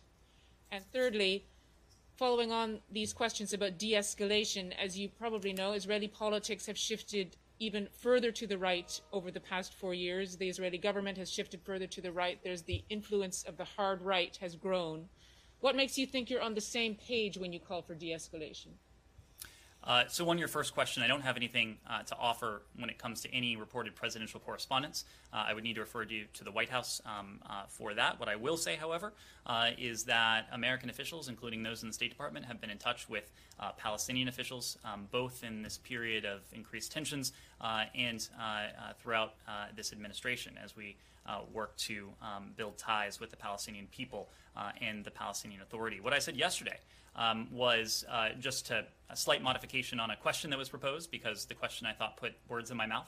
Uh, I made uh, the statement several weeks ago now uh, that it continues to be uh, the policy of the United States government uh, that the West Bank is occupied. Jerusalem, as we know, is a final status issue, um, which is the status of which is to be determined by the parties in the conduct of diplomacy. Yes. So, do you mean that that's is, is it disputed then? Is that how you see it? It rather, an, rather it, than rather than occupied. You don't you don't classify it as occupied. It is an issue that uh, uh, whose final status needs to be determined by the parties in the conduct of diplomacy. And then my last question. Your last question was was that the Israeli ah, government has shifted yes. to the right considerably. What makes you think you're on the same page when it comes to de-escalation, especially given the influence of the hard right, as we've seen with this uh, provocations in Jerusalem? Uh, well, look, uh, we are speaking to, um, uh, we, we, will always have a partner uh, in the Israeli government. Uh, we are speaking uh, to our um, partners in Israel, um, just as we are speaking to the Palestinian Authority, um, reiterating this same message a message that prizes de escalation and calm in an effort to put an end to the loss of civilian life on both sides. Yes to restore calm, other, uh, other than calling the two parties to uh, uh to restore the calm. And uh, other than uh, the Israeli foreign minister, did the secretary call someone else from the region? Uh, so on your um, well to take both questions I, what i would say uh, is that senior american officials uh, and american officials at, at various levels in fact have been in touch uh, with their Israeli and Palestinian counterparts uh, in recent days. Uh, we have, of course, mentioned National Security Advisor Sullivan's call uh, to his counterpart. Uh, Deputy Secretary Sherman has spoken to her counterpart. Secretary Blinken has spoken to his Israeli counterpart as of just a couple hours ago now. The same is true um, with when it comes to Palestinian counterparts. that interaction has taken place um, uh, with both Israeli and Palestinian counterparts from this building, uh, from our uh, uh, embassy in Israel, and it will continue going forward as well. Look, the United States is doing what we can. We are doing what we can in close coordination with the international community. Um, we know um, whether it is this issue uh, or just about any other issue under the sun uh, that when we demonstrate engagement, uh, when we um, step up and use our voice, uh, as we have uh, done, both in public and in private, uh, that um, it tends to have a catalytic effect. and we have been gratified um, by the international community, largely speaking in unison, calling for restraint, calling for calm, calling for de escalation. we know that is going to be an important ingredient uh, if we are to fulfill our desire to see a diminution um, of this uh, violence and of this bloodshed, which of course remains our ultimate goal. Yes. So you started yesterday by um, saying that we are condemning the rocket attacks into Israel, and today was no different. You again uh, condemned the uh, attacks against Israel by the uh, Palestinian side. But yesterday, uh, you fell short of condemning the pictures of uh, Palestinian children killed as a result of Israeli airstrikes. Have you seen those pictures, first of all, and does the State Department have anything to say against that? Uh, I have seen those pictures. Um, those pictures, um, it's, it's hard not to look at those pictures and um, uh, feel, um, uh, sense the, the, the suffering. Um, it is precisely uh, why today we have called uh, for restraint and de escalation uh, in an effort to preserve um, civilian life. Um, uh, and we recognize that Israelis have been killed, Palestinians uh, have been killed. Um, and you, you, raised yesterday. Um, I, I, what I said yesterday, I think, um, uh, bears repeating because I, I, don't want it to be glossed over. Um, when I came out here yesterday, reports had just emerged. Um, we didn't uh, have uh, uh independent verification of um, what had transpired. And so we think it's important that um, before um, we speak publicly, um, whether it's the State Department or the U.S. government, um, that we have a solid understanding of the facts on the ground. Uh, today, um, some 24 hours later, we have a solid understanding of the facts on the ground. We have developed uh, that understanding over the course of yesterday and, and, and today, of course. we've seen more deeply disturbing developments uh, the loss of life uh, of Palestinian innocent Palestinians, of innocent Israelis, uh, is something we deeply regret, uh, and is precisely why um, we are doing everything we can. Uh, we are doing everything we can in coordination with our international partners to put an end to a cycle of escalation and a cycle of violence. Quickly, having seen those pictures quite clearly, do you think those pictures, those scenes, are something to condemn right now? I'm sorry, I didn't. Do you think, having, having seen those pictures, do you think those pictures, those scenes of Palestinian children having been killed by um, Israeli airstrikes, do you think that's something to condemn today?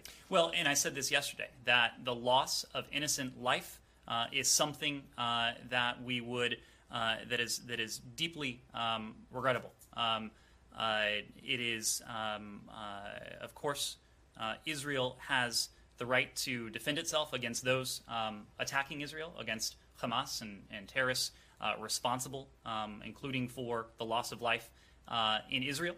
But um, uh, the loss of civilian life uh, in these operations uh, is something that um, we deeply regret. Um, it is precisely why we have said that just as the Israelis do, the Palestinians have every right to live in safety and security. yes, Simon. Does the administration uh, regret not appointing a special envoy for the Israel Palestine uh, conflict, and is that something you're considering doing now? Um, and you mentioned these discussions you're having uh, and hoping to play a de escalatory role. does that involve contacts directly with Hamas? Uh, our policy vis a vis Hamas is very clear. Hamas is uh, a foreign terrorist organization, um, uh, and it will be treated as such. Uh, when it comes to uh, our approach to this, look, I don't want to get ahead of where we are. We spoke to this yesterday uh, in some detail, and I made the point that it is not that we have failed to prioritize this. That is not the case. What we have recognized is precisely um, what other governments have recognized and what is plain as day is that the two sides are not at the present moment um, in a position to undertake uh, meaningful negotiations to advance a two-state solution. Uh, if there, if that becomes, if that opportunity becomes riper, if there is an opportunity to advance that ball in a meaningful way towards a two-state solution, um, the United States will continue to be deeply engaged towards that end. Uh, and we will continue to be deeply engaged towards that end because we recognize that only a two state solution uh, will serve the interests of Israelis, of Palestinians and would be consistent uh, with our interests and our values. It would preserve Israel's identity as a Jewish and democratic state. Uh, it would fulfill the legitimate aspirations of the Palestinian people for sovereignty and dignity uh, in a state of their own. Uh, that's what we would like to see happen. Uh, that has been the long standing uh, position of successive American administrations. now, of course, a uh, negotiated two state solution has uh, eluded uh, any number of uh, American administrations uh, over time. we are doing what we can now to, I would say, lay the groundwork to be in a better position going forward to potentially make progress. Um, course, we have uh, a stalwart relationship um, with Israel. Um, those ties continue to be uh, close, of course.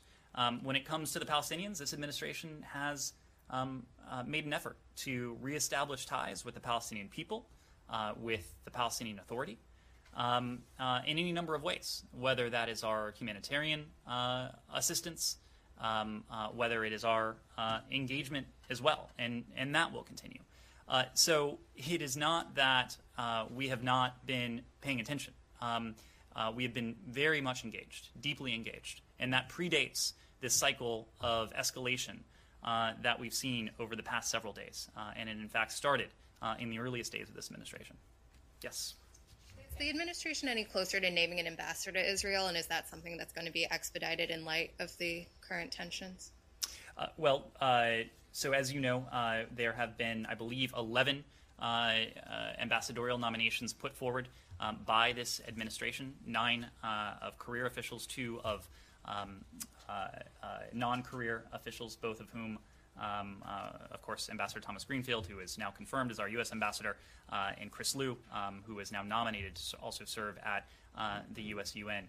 Um, when it comes to forthcoming nominations, I know that um, all of these are a priority, um, but it's especially a priority um, uh, when it comes to our closest partners. Uh, and Israel, of course, uh, is among them. Uh, but I just don't have a, a time frame for you on that. Yes. With Univision Network, um, talking about the situation in Colombia. Is there any, anything more Yeah, on? Um, I, I just have a really brief. but before, before, let me just make sure we get uh, questions before we go back. Yes. Hi, thanks. Um, just a, bu- a bureaucratic in line with um, what Jenny was asking. Mm-hmm. Uh, Barbara Leaf has been nominated but hasn't had a hearing yet. Is that correct? That is my understanding. Yes. Okay. Um, yesterday, there was stark contrast between the statements that um, Secretary Blinken made and Jordanian Foreign Minister um, Safadi, in which Blinken emphasized the two sides and um, you know Israel's right to self-defense, whereas Safadi um, zone, you know, was was very firm about all of the Palestinian grievances. That's what he emphasized. How do you bridge that gap as you try to find international partners like Jordan, like Egypt, to deal with this crisis? Well, I, I think if you look at the statement, um, both from Secretary Blinken uh, and uh, the foreign minister, uh, what you saw yesterday um, was uh, agreement uh, that the status quo of Temple Mount Har- Haram al Sharif uh, needed to be um, preserved. Um, both sides were very much uh, in agreement there. Um, both sides were very much in agreement um, uh, in calling for de escalation, calling for calm. So I think I would um, take issue with the idea that there was um, uh, uh, much daylight there. Now, of course, we only speak for ourselves, um, but uh, the preservation of the status quo um, and prioritizing uh, call for restraint, call for calm, call for de escalation uh, is something you certainly heard from both individuals yesterday. Matt? So you said when you said Wendy Sherman talked to her counterpart, She did. his her Israeli counterpart, Her Israeli so deputy Israeli foreign minister. That's okay, right. so uh, do you have you have these three calls then, and when was that? Sorry, what was what? When was that? That was over the weekend. So at around the same, roughly the same time that Jake Sullivan spoke to his. Okay, so you have these three calls then: um, Sullivan, Blinken, Sherman. I, I don't want to say that's the entirety. Um, those Well, are no, the, I- okay, but th- that's those are the the principal Israeli level side- so- calls that, that we have. Uh, Okay. Well, have any of those people spoken to anyone on the Palestinian side from the Palestinian Authority, or do you believe that they don't have any influence, or they're not able to? No, I didn't to- say that at all. I didn't say that Well, at have- all. In fact, have- I said have- that there has been engagement uh, with the Palestinian Authority At what level? Not these levels. at, at the appropriate level. Well, what does that mean? At, at, at the appropriate level. Has, We- we- has the secretary or the deputy secretary made any effort, or called, or made any effort to call uh, Palestinian? We, we have engaged our? Palestinian counterparts, both in the context of this, but um, uh, well before this too, uh, on a regular basis um, to um, uh, Okay. discuss issues of mutual Well, concern. who? If you're happy to talk about the Israeli foreign minister and the Israeli deputy foreign minister and the Israeli national security advisor, who on the Palestinian side have these people been in touch with? We have engaged with various um, Palestinian officials. Do you uh, at- even at- know their names? At, at different levels, um, All right. but I will. And then will just the other that. thing, just, I mean, it's a good question that Francesco is asking. Why, why, do, do they, do they not have names? Do you think that they don't have any influence? No, and that, that's not it at all, Matt. We uh, we Well, have then- en- we have engaged with them. Uh, why is it why, why is it a secret if you're happy to talk about going after calling up the Israelis and telling them in person personally, you know, voice to voice, if not face to face, to exercise restraint? Who on the Palestinian side are you calling? You can't talk to Hamas. So presumably you got to talk to someone in the PA. Who is it you're talking to? Uh, if we have any more details to read out of those calls, we'll let you know. But uh, we have engaged regularly uh, in an effort to discuss these areas of mutual concern. And then just on that other question about Jerusalem and you saying the final status needs to be uh, adjudicated, that, that- that's fine. That's well and good. I guess the, the question though is what is the stat? What does the U.S. regard the status of East Jerusalem right now? Jerusalem is a final status issue What that is needs the to be. status of it right now? Because yesterday we heard the Jordanian foreign minister, Mm-hmm. As was mentioned, calling for con- continuation of the status quo. so, and if absolutely- that's something you agree with, what is the current status We, quo? we have also called for a preservation of the status quo, What especially on these holy, uh, pertaining to these holy sites. what is the Uh, temple, status quo? The the Temple Mount. Obviously, Jordan has an important custodial role there as well. Um, but Jerusalem is a final status issue. That uh, it has been the position of successive American administrations that uh, Jerusalem and its final status needs to be determined um, by the two sides. Lalit.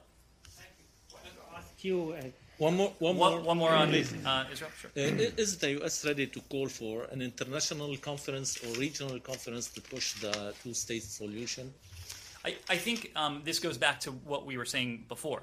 Um, what we have been focused on, um, one, uh, is uh, when it comes to the Palestinians re engaging um, with the Palestinian uh, leadership, uh, with the Palestinian people. Um, obviously, we've been in close um, contact and coordination uh, with our Israeli partners as well. I think if we get to a point uh, where uh, a uh, some sort of personnel announcement uh, or some sort of gathering, um, uh, international gathering, would be potentially conducive um, to advancing uh, the two-state solution. Uh, that is something we would approach in turn. Um, but I think the reality at the present moment, as we all have seen in recent hours, in fact, uh, is that we're not at that point. Um, uh, the time is not yet right uh, to do something like that. Uh, it is our goal to lay the steps and to um, make incremental progress um, uh, in the hopes that we can be in a position uh, to move the ball forward towards a two state solution over time. Okay, Lalit. I want to ask you about the India situation. Uh, what is your assessment about it, and how is the COVID 19 assistance to India from the US going on? How long this will continue? Can you give us an update?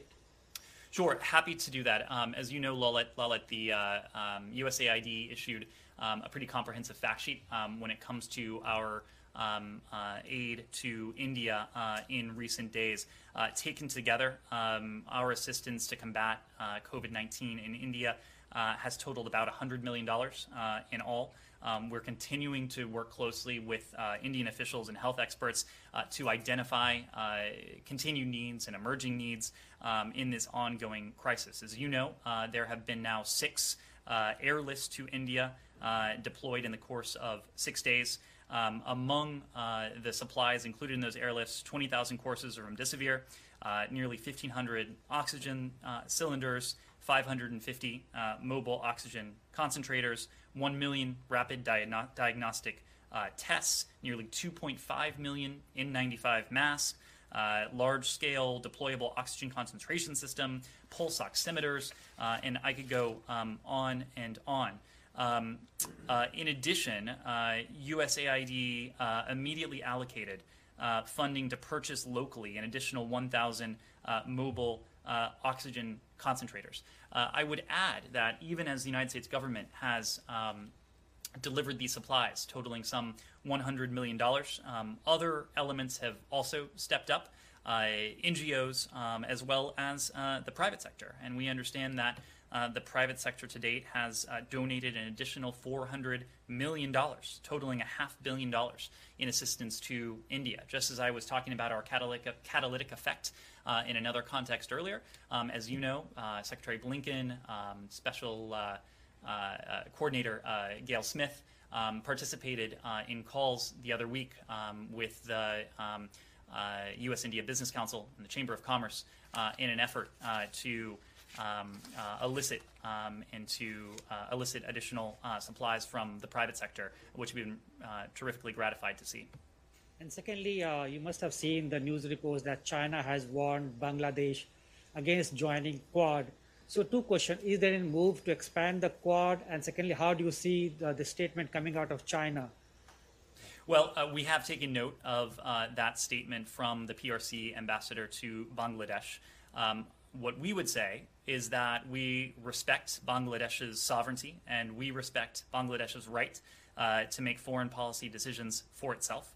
Uh, we have uh, an incredibly strong relationship uh, with Bangladesh. We work closely uh, with our partners there on a range of issues from economic growth uh, to climate change to humanitarian issues. Um, and when it comes to the Quad, we've said this before, but um, the Quad, it's an informal, um, essential um, multilateral mechanism um, that right now conveys um, convenes uh, like-minded democracies, the United States, uh, India, Australia, and Japan, uh, to coordinate um, in the Indo-Pacific uh, and fundamentally to push forward our goal of a free and open Indo-Pacific region. One yes. more, if I can. Um, India has started 5G trial, and Chinese companies not, are not being allowed to be part of it.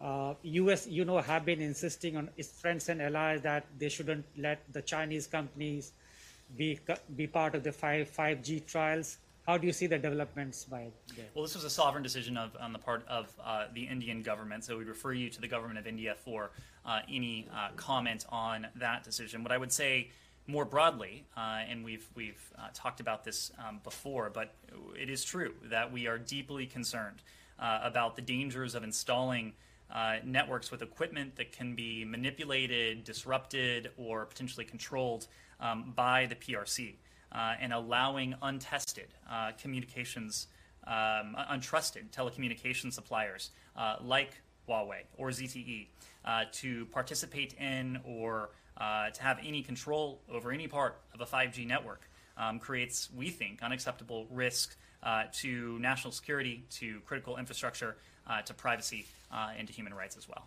Yes. Um, Australia's foreign minister will be here in a couple of days, Marise Payne. I was wondering what will be top of the agenda for the administration. Um, and specifically, will you have a message on climate uh, given Australia didn't make any new commitments on emissions reduction at the Leaders Summit a couple of weeks ago? Well, we're very fortunate to have um, a uh, strong uh, broad uh, relationship um, with uh, our Australian ally. It will be an opportunity for uh, the Secretary um, and his counterpart uh, to discuss a range of issues, including uh, this idea of a free and open uh, Indo Pacific that we've discussed both bilaterally and multilaterally um, in the context of the Quad. But I don't want to get ahead of the bilateral meeting. Yes. Uh, about the situation in Colombia. Uh, how does the U.S. government receive these allegations of human rights violations and also police abuses in the Colombian protest? And also, my second question is the U.S. is the Colombia's largest trading and investment partner. Uh, shouldn't the U.S. use this as an opportunity to promote peace and justice in Colombia? And my third question is, what are the steps that the U.S. is taking to help Colombia with these protests, with these crises? Well, um, we've made this point before, but it, it, bears repeating that we're, we're deeply saddened um, by the loss of life uh, during the protests that have taken uh, place throughout Colombia in recent days. Uh, and we send our condolences to uh, the victims uh, as well as to their families and uh, other loved ones.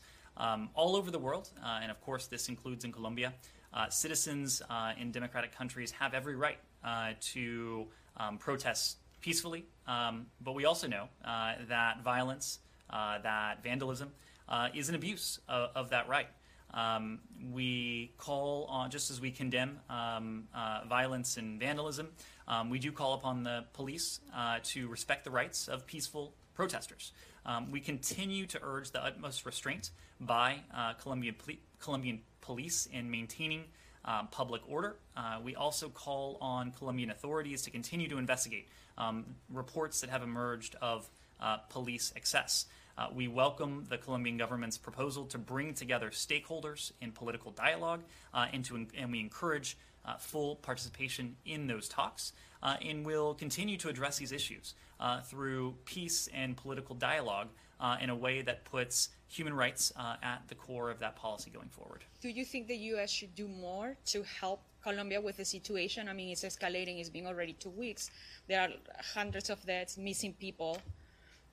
We, we have continued to engage with our Colombian partners on this. We have done this um, from uh, the State Department here, from our uh, embassy in, in Bogota, uh, and that won't change. We'll continue to be engaged. Uh, uh, I think we've called on. Yes. Sky uh, uh, since um, Russia is going forward with their withdrawal, uh, which of course was decided after the U.S. one uh, by the pre- previous administration, can you do you have any comment on that, and do, do you, can you take the, the, the opportunity to precise what this administration stands towards uh, open skies is?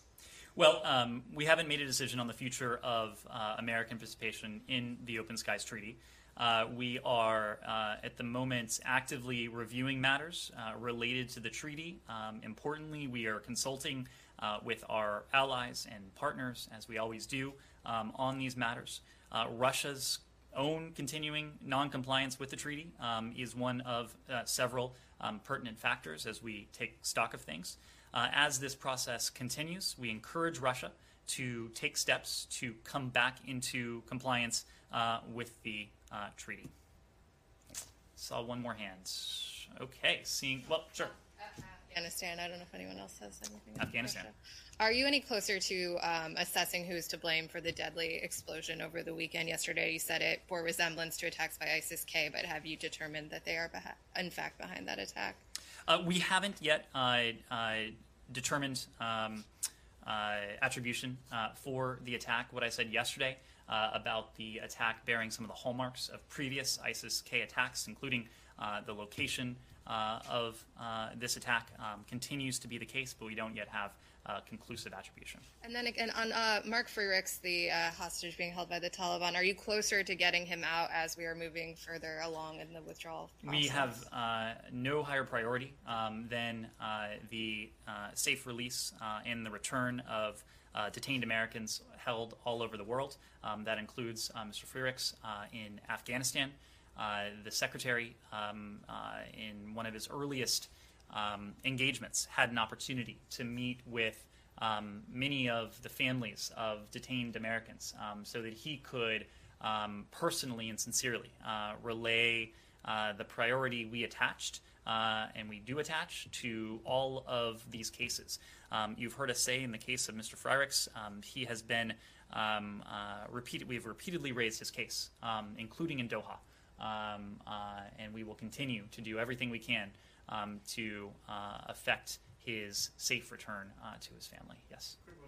uh, Russia and Ukraine. Um, a couple of Ukrainian officials have spoken about the supposed withdrawal of Russian troops from around the border and saying that only about uh, 3,500 troops actually withdrew, and there's about 100,000 troops remaining um, on the border. Do, do you does your assessment kind of concur with, with those numbers, and, and are you still concerned about that situation? Well, I'm not in a position to give you um, precise numbers um, on of uh, Russian troops that remain uh, on or near the border. What I can say, however, and you heard this from Secretary Blinken when we were in uh, Kiev last week, uh, he made the point that even as we have uh, seen reports of Russian withdrawal, and we've been able to confirm um, um, uh, that some Russian forces have been relocated.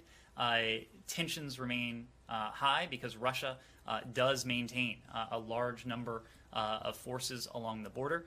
The number of forces that Moscow continues to maintain in the region still is has not been matched since the 2014 um, invasion, um, and so it is still a cause uh, for concern. Um, it was a topic of discussion um, at, when we were in NATO um, several weeks ago now. It was a topic of discussion at the G7 uh, last week. And of course, it was a topic of discussion uh, in our uh, meetings with our uh, partners in Kiev. Um, and we went there uh, precisely to signal um, that the United States stands with Ukraine, um, the international uh, uh, I should say the uh, um, uh, we and our like-minded partners um, stand with Kiev in the face of this intimidation, and will continue to do so as long as um, these acts of aggression and intimidation persist. Thank you all very much.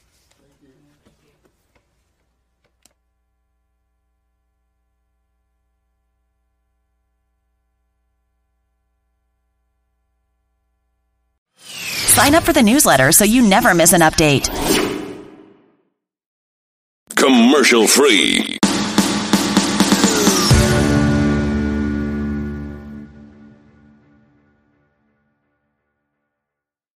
We call on all sides to exercise restraint and to exercise calm. The United States will continue to remain engaged with senior Israeli officials and Palestinian leadership in the days and weeks ahead. Just today, in fact, Secretary Blinken had an opportunity to speak to his counterpart, Israeli Foreign Minister Ashkenazi, to condemn the rocket attacks and to reiterate this important message of de escalation. Next, in view of the ongoing COVID 19 crisis in Brazil, the United States is partnering with the Pan American Health Organization, or PAHO, uh, to provide access to approximately $17 million worth of essential medications to treat critically ill COVID 19 patients who require intubation to be connected to life saving ventilators. Today, 164 pallets of medication arrived in Sao Paulo and are being prepared by the Brazilian Ministry of Health for distribution to hospitals across the country. The United States government facilitated supply will enable Brazil to meet its critical hospital needs for at least 30 days.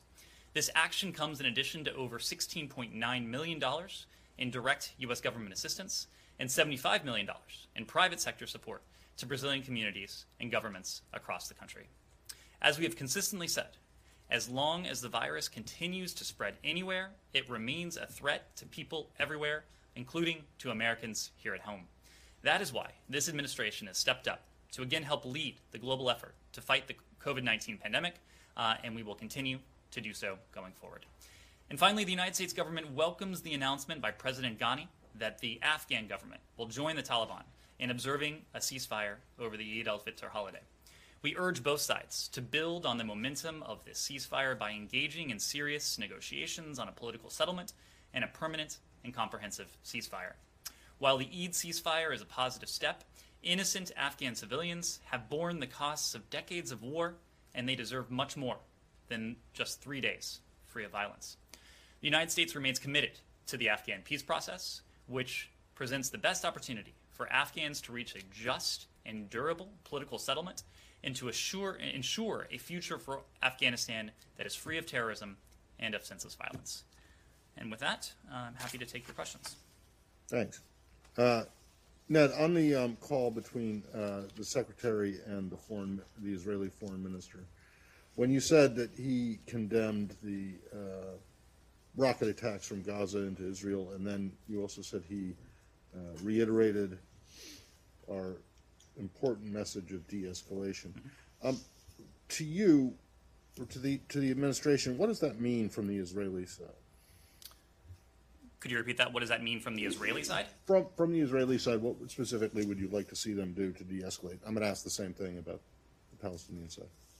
Uh, well, uh, as you know, Matt, we have called uh, on both sides, and in fact, uh, given Hamas's uh, horrific uh, terrorist attack, its rocket fire into Israel, we have called on all sides, of course, including Hamas, um, to cease this activity. the loss of life, the loss of Israeli life, the loss of Palestinian life, it's something that we deeply regret. we um, are urging this message of de escalation to see this loss of life uh, come to an end. Um, as you know, we've been very clear that Israel does have a right to uh, defend itself. Um, uh, at the same time, uh, reports of uh, civilian deaths uh, are something that um, we regret and that we would like to see come to a stop. Yeah, but but what specifically do you want to see, other than an end to the rocket attacks from, from Gaza into Israel, which is a specific thing, which you've called for already? from the Israeli side and from the Palestinian side in terms of what's happening in East Jerusalem and uh, on, the, on the, around the holy sites. What specifically would you like to see? Well, what I would say is that we have seen some encouraging steps, um, both from Israel and from Palestinians.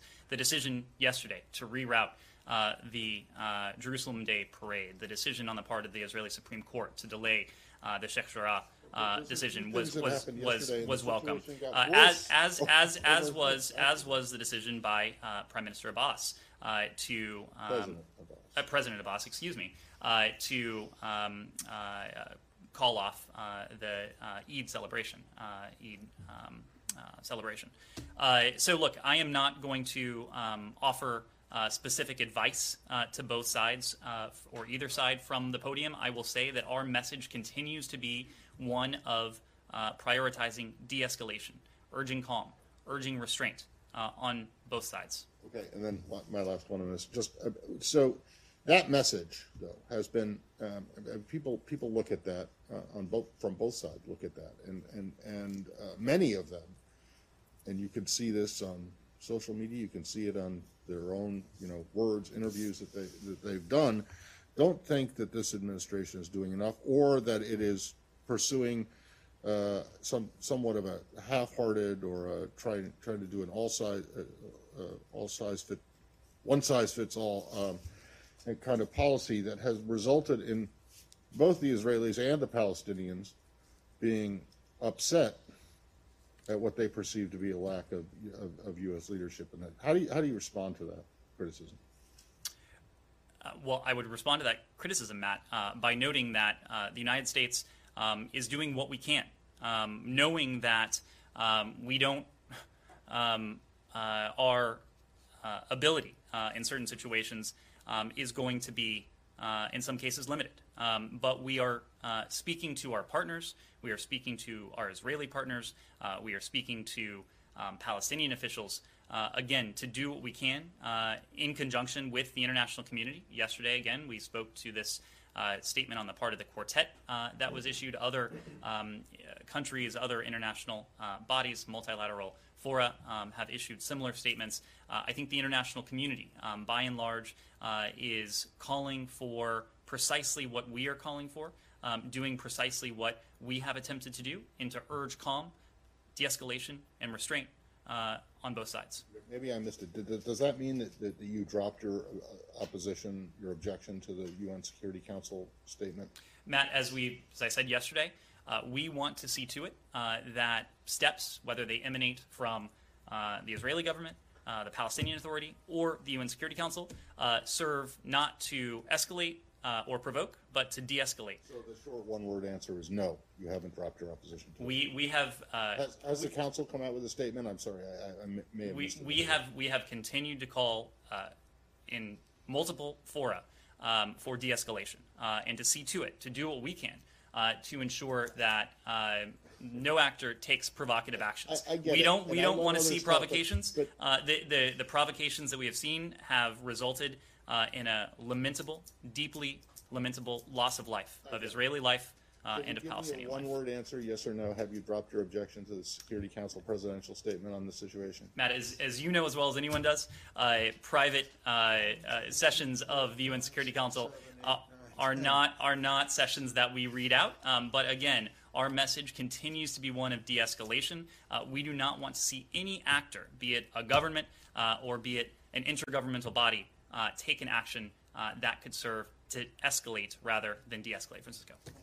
Uh, I'm sure you'll agree that there has been no de-escalation in the last 24 hours, despite your calls, rather than fresh escalation. Uh, would you say that Israeli response is consistent with um, the right to self-defense, or is it an escalation that you ask them to uh, stop or moderate? And also as uh, the, um, uh, foreign, uh, the Secret- Secretary of State asked to his counterpart precisely to uh, stop uh, or halt the demolitions and evictions uh, of Palestinians' family. Well, in terms of Sheikh as we've learned, that is a matter that the Supreme Court um, will issue a ruling on in the coming days. Um, obviously, we have made our views clear on this um, uh, noting that the Palestinian families, who in many cases have lived there for generations, uh, should be treated with compassion uh, and humanity. Uh, and that continues to be uh, where we stand on this as the matter is adjudicated within the Israeli legal system.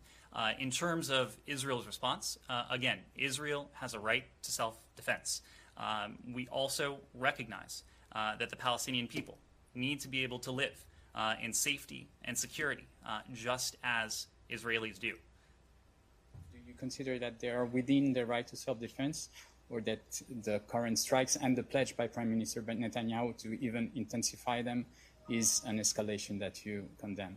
Uh, we stand by Israel's right to defend itself. Uh, we also stand by the principle that Palestinians uh, deserve the right uh, to live uh, in safety and security. I'm not here uh, to adjudicate military uh, operations, uh, to say what is proportional precisely, uh, wh- what is not. Uh, but the United States um, certainly stands by the principle um, that civilians um, should not, uh, uh, that any loss of civilian life uh, is deeply lamentable, um, whether that is a Palestinian life uh, or an Israeli life. Uh, that is why we've continued to call on calm, continue, call for calm, continued to call uh, on all sides uh, to de-escalate and to exercise uh, restraint in their actions. Yes, Barbara. Thank you. The Palestinian news agency is saying that President Abbas received a letter today from President Biden dealing with the current situation and bilateral relations. Can you confirm that? Secondly, when it comes to East Jerusalem, my understanding from what you said yesterday is that the State Department regards it as disputed rather than occupied territory. Is that correct? And thirdly, following on these questions about de escalation, as you probably know, Israeli politics have shifted even further to the right over the past four years. The Israeli government has shifted further to the right. There's the influence of the hard right has grown. What makes you think you're on the same page when you call for de escalation? Uh, so, on your first question, I don't have anything uh, to offer when it comes to any reported presidential correspondence. Uh, I would need to refer you to the White House um, uh, for that. What I will say, however, uh, is that American officials, including those in the State Department, have been in touch with uh, Palestinian officials, um, both in this period of increased tensions and throughout this administration, as we work to um, build ties with the Palestinian people and the Palestinian Authority. What I said yesterday um, was uh, just to, a slight modification on a question that was proposed because the question I thought put words in my mouth. Uh, I made uh, the statement several weeks ago now uh, that it continues to be uh, the policy of the United States government uh, that the West Bank is occupied. Jerusalem, as we know, is a final status issue, um, which is the status of which is to be determined by the parties in the conduct of diplomacy. Yes. So do you mean that that's is, is it disputed then? Is that how you see it? It rather, an- it- rather it- than rather than occupied, you don't you don't classify it as occupied. It is an issue that uh, uh, whose final status needs to be determined by the parties in the conduct of diplomacy. And then my last question Your last question was was that the Israeli Ah, government has shifted yes. f- to the right considerably. What makes you think you're on the same page when it comes to de-escalation, especially given the influence of the hard right, as we've seen with this uh, provocations in Jerusalem? Uh, well, look, uh, we are speaking to. Um, uh, we, we will always have a partner uh, in the Israeli government.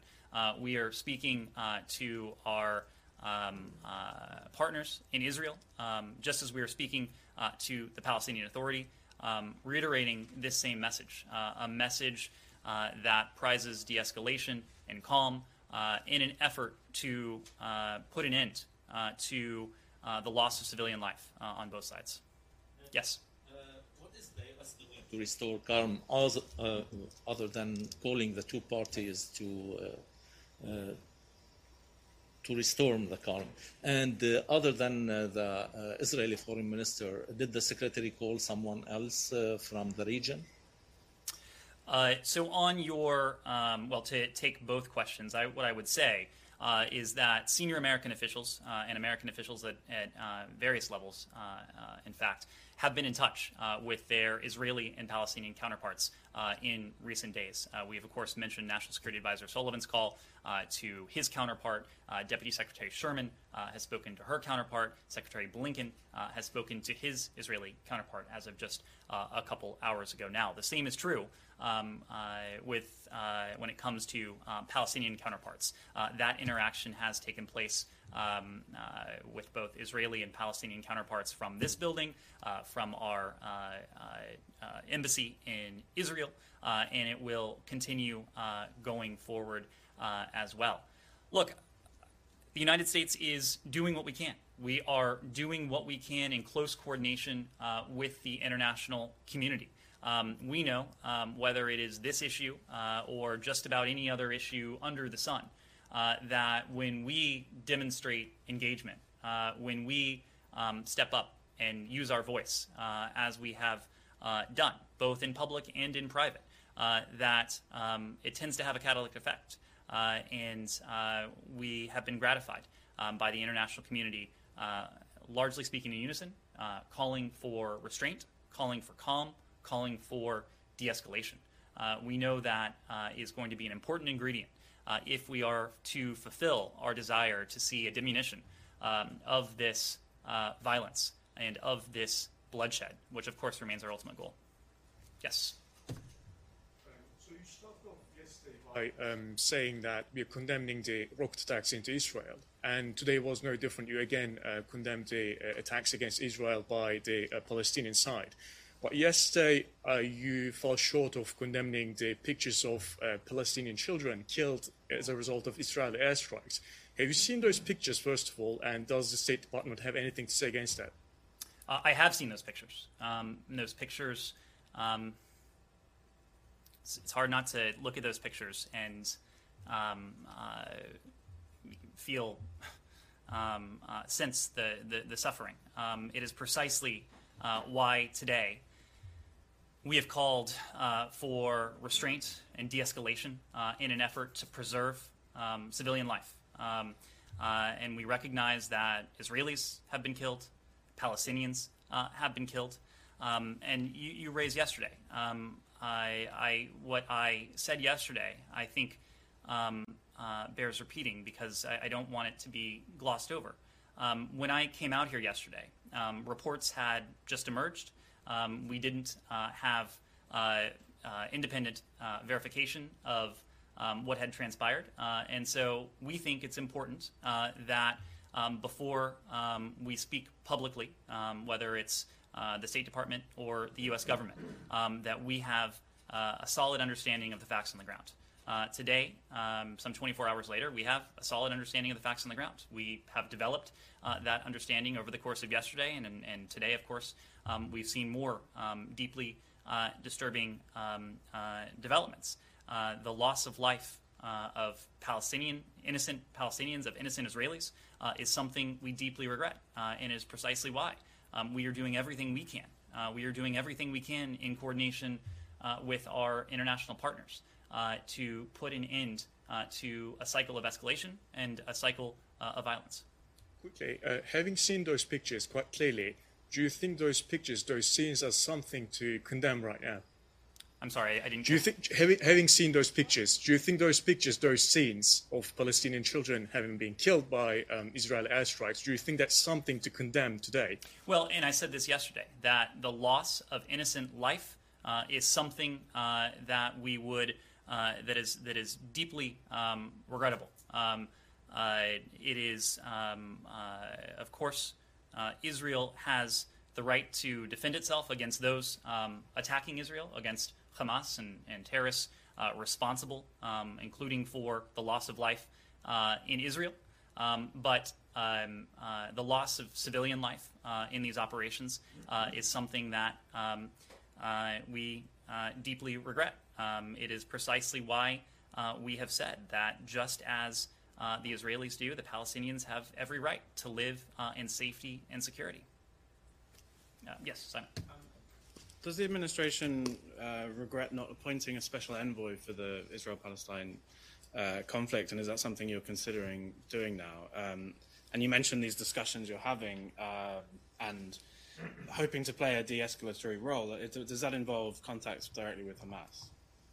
Uh, our policy vis-a-vis Hamas is very clear. Hamas is uh, a foreign terrorist organization, um, uh, and it will be treated as such. Uh, when it comes to uh, our approach to this, look, I don't want to get ahead of where we are. We spoke to this yesterday uh, in some detail, and I made the point that it is not that we have failed to prioritize this. That is not the case. what we have recognized is precisely um, uh, what other governments uh, have recognized and what is plain as day is that the two sides uh, are not at the present moment um, in a position to undertake uh, meaningful negotiations to advance a two-state solution. Uh, if there, if that becomes, if that opportunity becomes riper, if there is an opportunity to advance that ball in a meaningful way towards a two-state solution, um, the United States will continue to be deeply engaged towards that end. Uh, and we will continue to be deeply engaged towards that end because we recognize that only a two state solution uh, will serve the interests of Israelis, of Palestinians, and would be consistent uh, with our interests and our values. It would preserve Israel's identity as a Jewish and democratic state. Uh, it would fulfill the legitimate aspirations of the Palestinian people for sovereignty and dignity uh, in a state of their own. Uh, that's what we would like to see happen. Uh, that has been the long-standing uh, position of successive American administrations. Uh, now, of course, uh, a uh, negotiated two-state solution has uh, eluded uh, any number of uh, American administrations uh, over time. We are doing what we can now to, I would say, lay the groundwork to be in a better position going forward to potentially make progress. Um, of course, we have a stalwart relationship um, with Israel. Um, those ties continue to be close, of course. Um, when it comes to the Palestinians, this administration has um, uh, made an effort to reestablish ties with the Palestinian people, uh, with the Palestinian Authority, um, uh, in any number of ways, whether that is our humanitarian uh, assistance, um, uh, whether it is our uh, engagement as well, and, and that will continue. So it is not that we have not been paying attention. Um, we have been very much engaged, deeply engaged, and that predates this cycle of escalation uh, that we've seen over the past several days, uh, and it in fact started uh, in the earliest days of this administration. Yes. Is the administration any closer to naming an ambassador to Israel, and is that something that's going to be expedited in light of the current tensions? Uh, well, uh, so as you know, uh, there have been, I believe, 11 uh, uh, ambassadorial nominations put forward um, by this administration nine uh, of career officials, two of um, uh, uh, non career officials, both of whom. Um, uh, of course, Ambassador Thomas Greenfield, who is now confirmed as our U.S. ambassador, uh, and Chris Lu, um, who is now nominated to also serve at uh, the U.S. UN. Um, when it comes to forthcoming nominations, I know that um, all of these are a priority, um, but it's especially a priority um, uh, when it comes to our closest partners. And Israel, of course, is among them. But I just don't have a, a time frame for you on that. Yes. With Univision Network, um, talking about the situation in Colombia. Is there any, anything more Yeah, on? Um, I, I just have a really brief. but before, before, let me just make sure we get uh, questions before we go back. Yes. Hi, thanks. Um, just a, bu- a bureaucratic in line with um, what Jenny was asking. Mm-hmm. Uh, Barbara Leaf has been nominated but hasn't had a hearing yet. Is that correct? That is my understanding. Yes. Okay. Um, yesterday, there was stark contrast between the statements that um, Secretary Blinken made and Jordanian Foreign Minister um, Safadi, in which Blinken emphasized the two sides and um, you know Israel's right to self-defense, whereas Safadi um, zone, you know, was was very firm about all of the Palestinian grievances. That's what he emphasized. How do you bridge that gap as you try to find international partners like Jordan, like Egypt, to deal with this crisis? Well, I, I think if you look at the statement, um, both from Secretary Blinken uh, and uh, the foreign minister, uh, what you saw yesterday um, was uh, agreement uh, that the status quo of Temple Mount Haram al Sharif uh, needed to be um, preserved. Um, both sides were very much uh, in agreement there. Um, both sides were very much in agreement um, uh, in calling for de escalation, calling for calm. So I think I would um, take issue with the idea that there was um, uh, uh, much daylight there. Now, of course, we only speak for ourselves, um, but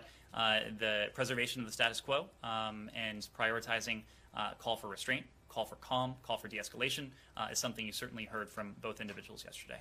Matt? So you said when you said Wendy Sherman talked to her She counterpart, did. his her Israeli counterpart, Her Israeli so counterpart. deputy Israeli foreign minister. That's okay, right. so uh, do you have you have these three calls then, and when was that? Sorry, what was what? When was that? That was over the weekend. So at around the same, roughly the same time that Jake Sullivan spoke to his. Okay, so you have these three calls then: um, Sullivan, Blinken, Sherman. I, I don't want to say that's the entirety. Um, those Well, are no, the, I- okay, but th- that's those are the, the principal Israeli level side- so- calls that, that we have. Uh, Okay. Well, have any of those people spoken to anyone on the Palestinian side from the Palestinian Authority, or do you believe that they don't have any influence, or they're not able to? No, I didn't to- say that at all. I didn't say that Well, at have- all. In fact, have- I said have- that there has been engagement uh, with the Palestinian Authority At what level? Not these levels. at, at the appropriate level. Well, what does that mean? At, at, at the appropriate level. Has, We- J- we- has the secretary or the deputy secretary made any effort, or c- called, or made any effort to call uh, Palestinian? We, we have engaged our leader? Palestinian counterparts, both in the context of this, but um, uh, well before this too, uh, on a regular basis, um, to um, uh, discuss issues of mutual concern. If you're happy to talk about the Israeli foreign minister and the Israeli deputy foreign minister and the Israeli national security advisor, who on the Palestinian side have these people been in touch with? We have engaged with various um, Palestinian officials. Do you uh, at- even at- know their names? At, at different levels. Um, All right. But I will. And then will just the other that. thing, just, I mean, it's a good question that Francesco is asking. Why, why, do, do they, do they not have names? Do you think that they don't have any influence? No, that, that's not it at all, Matt. We uh, we Well, have en- we have engaged with them. Uh, why is it why, why is it a secret if you're happy to talk about going after calling up the Israelis and telling them in person personally, you know, voice to voice, if not face to face, to exercise restraint? Who on the Palestinian side are you calling? You can't talk to Hamas, so presumably you got to talk to someone in the PA. Who is it you're talking to? Uh, if we have any more details to read out of All those calls, we'll let you know. But uh, we have engaged regularly uh, in an effort to discuss these areas of mutual concern. And then just on that other question about Jerusalem and you saying the final status needs to be uh, uh, adjudicated, that, that, that's fine. That's well and good. I guess the, question though is what is the stat? What does the U.S. regard the status of East Jerusalem right now? Jerusalem is a final status issue What that is needs the to be. status of it right now? Because yesterday we heard the Jordanian foreign minister, Mm-hmm. as was mentioned, calling for con- continuation of the status quo. so, and if absolutely- that's something you agree with, what is the current status quo? We, we have also called for a preservation of the status quo, What is it? especially on these holy, uh, uh, pertaining to these holy What- sites. what is the Uh, current temple, status quo? The the Temple Mount. Obviously, Jordan has an important custodial role there as well. Um, but Jerusalem is a final status issue that uh, it has been the position of successive American administrations that uh, Jerusalem and its final status needs to be determined um, by the two sides. Lalit. Ask you, uh, One more, one, more, one more on, uh, Israel, sure. Uh, is the U.S. ready to call for an international conference or regional conference to push the two-state solution? I, I think um, this goes back to what we were saying before. Um, what we have been focused on, um, one, uh, is uh, when it comes to the Palestinians re engaging um, with the Palestinian uh, leadership, uh, with the Palestinian people. Um, obviously, we've been in close um, contact and coordination uh, with our Israeli partners as well. I think if we get to a point uh, where uh, a uh, some sort of personnel announcement uh, or some sort of gathering, um, uh, international gathering, would be potentially conducive um, to advancing the two-state solution. That is something we would approach in turn. Um, but I think the reality at the present moment, as we all have seen in recent hours, in fact, uh, is that we're not at that point. Um, uh, the time is not yet right uh, to do something like that. Uh, it is our goal to lay the steps and to um, make incremental progress um, uh, in the hopes that we can be in a position uh, to move the ball forward towards a two state solution over time. Okay, Lalit. I want to ask you about the India situation. Uh, what is your assessment about it, and how is the COVID 19 assistance to India from the US going on? How long this will continue? Can you give us an update? Sure, happy to do that. Um, as you know, Lalit, Lalit the uh, um, USAID issued um, a pretty comprehensive fact sheet um, when it comes to our um, uh, aid to India uh, in recent days. Uh, taken together, um, our assistance to combat uh, COVID 19 in India uh, has totaled about $100 million in all. We're continuing to work closely with Indian officials and health experts uh, to identify uh, continued needs and emerging needs um, in this ongoing crisis. As you know, uh, there have been now six uh, airlifts to India deployed in the course of six days. Um, among the supplies included in those airlifts, 20,000 courses of remdesivir, nearly 1,500 oxygen cylinders, 550 uh, mobile oxygen concentrators, 1 million rapid diagno- diagnostic uh, tests, nearly 2.5 million N95 masks, uh, large scale deployable oxygen concentration system, pulse oximeters, uh, and I could go um, on and on. Um, uh, in addition, uh, USAID uh, immediately allocated uh, funding to purchase locally an additional 1,000 uh, mobile uh, oxygen concentrators. Uh, I would add that even as the United States government has um, delivered these supplies, totaling some $100 million, um, other elements have also stepped up. uh, NGOs, um, as well as uh, the private sector. And we understand that uh, the private sector to date has uh, donated an additional $400 million, totaling a half billion dollars in assistance to India. Just as I was talking about our catalytic, catalytic effect uh, in another context earlier, um, as you know, uh, Secretary Blinken, um, Special Coordinator Gayle Smith, um, participated in calls the other week um, with the um, U.S. India Business Council and the Chamber of Commerce in an effort to um, uh, elicit um, and to uh, elicit additional uh, supplies from the private sector, which we've been uh, terrifically gratified to see. And secondly, uh, you must have seen the news reports that China has warned Bangladesh against joining Quad. So, two questions: Is there a move to expand the Quad? And secondly, how do you see the, the statement coming out of China? Well, uh, we have taken note of that statement from the PRC ambassador to Bangladesh. Um, what we would say is that we respect Bangladesh's sovereignty and we respect Bangladesh's right uh, to make foreign policy decisions for itself.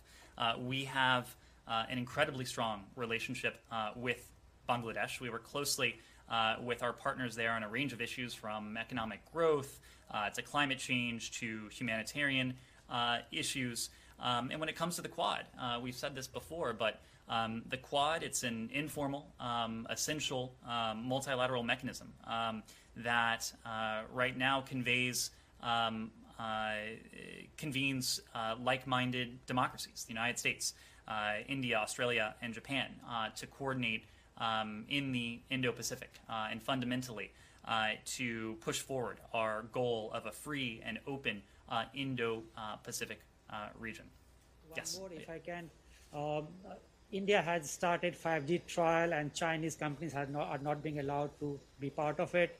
Uh, US, you know, have been insisting on its friends and allies that they shouldn't let the Chinese companies be, be part of the 5, 5G trials. How do you see the developments by there? Well, this was a sovereign decision of, on the part of uh, the Indian government, so we'd refer you to the government of India for uh, any uh, comment on that decision. What I would say more broadly, uh, and we've we've uh, talked about this um, before, but it is true that we are deeply concerned uh, about the dangers of installing networks with equipment that can be manipulated, disrupted, or potentially controlled um, by the PRC, and allowing untested uh, communications, um, untrusted telecommunication suppliers like Huawei or ZTE to participate in or uh, to have any control over any part of a 5G network um, creates, we think, unacceptable risk uh, to national security, to critical infrastructure, uh, to privacy, uh, and to human rights as well.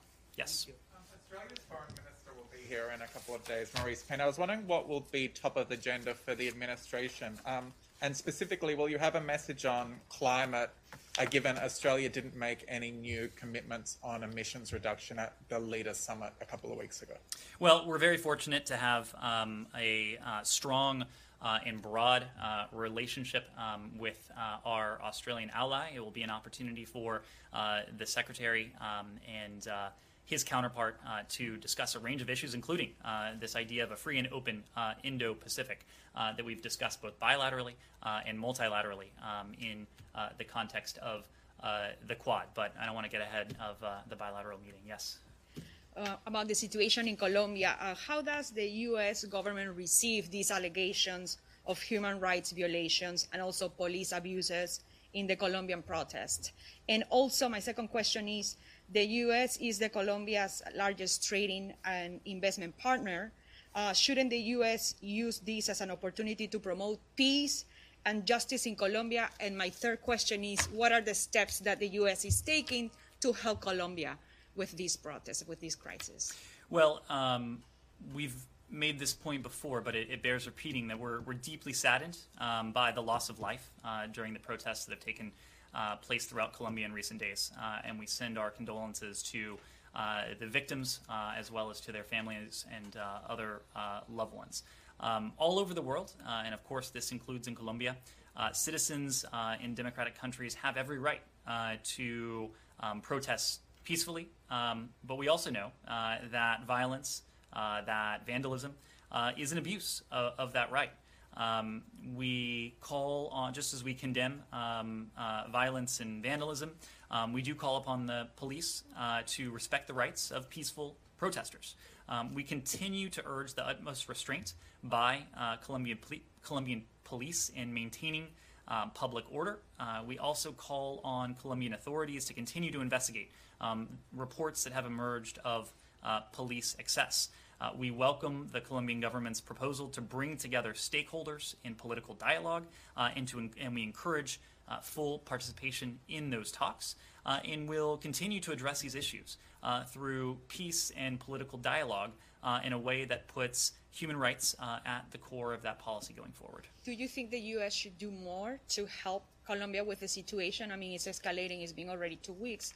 There are hundreds of deaths, missing people.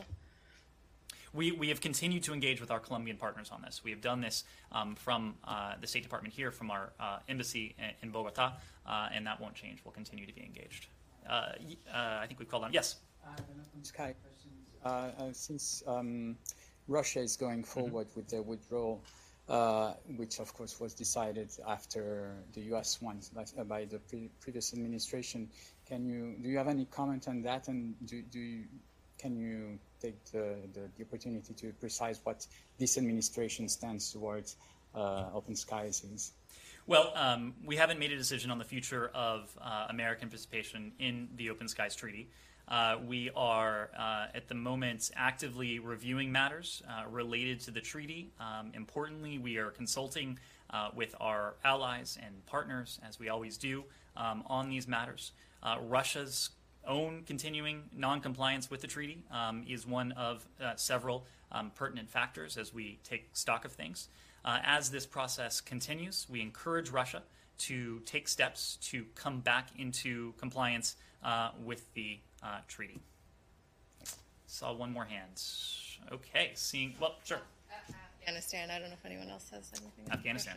Are you any closer to um, assessing who's to blame for the deadly explosion over the weekend? Yesterday, you said it bore resemblance to attacks by ISIS K, but have you determined that they are, beha- in fact, behind that attack?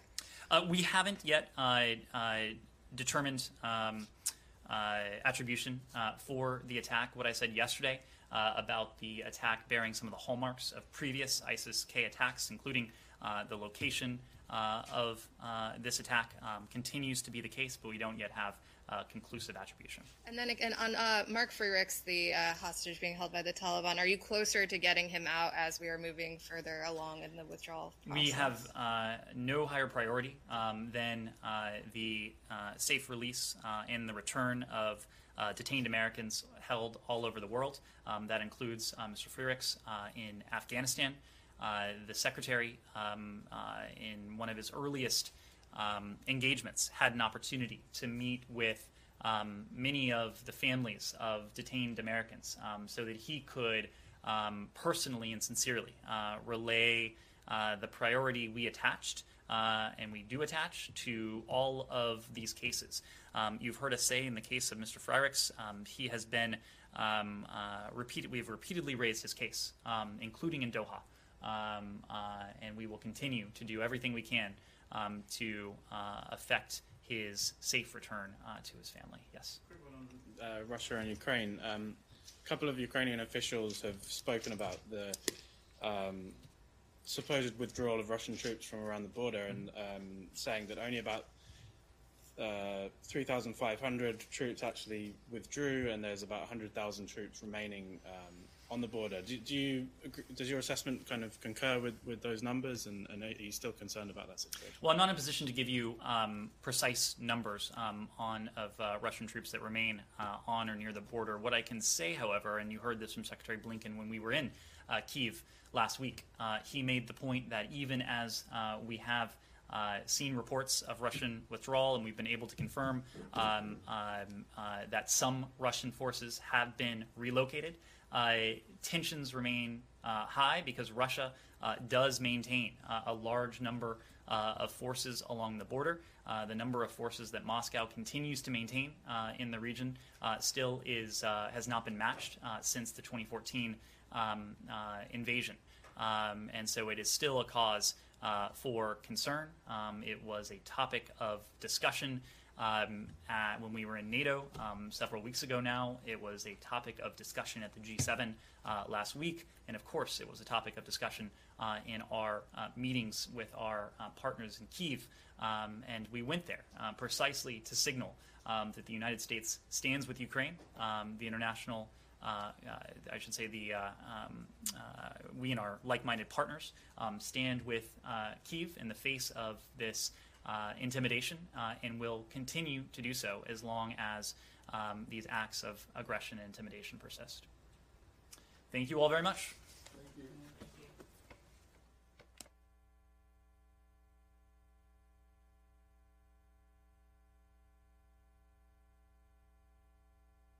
Please follow us on Facebook and subscribe via iTunes. Same time, same place, next week.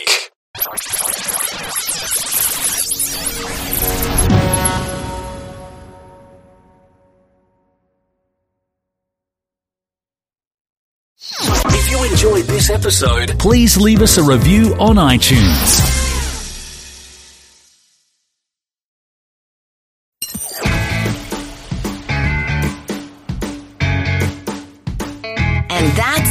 This week's episode. Add us to your podcatcher or on iTunes now so that you can make sure you never miss out on another second of our wonderful podcast. We would hate for you to miss out. Have a great week, everyone.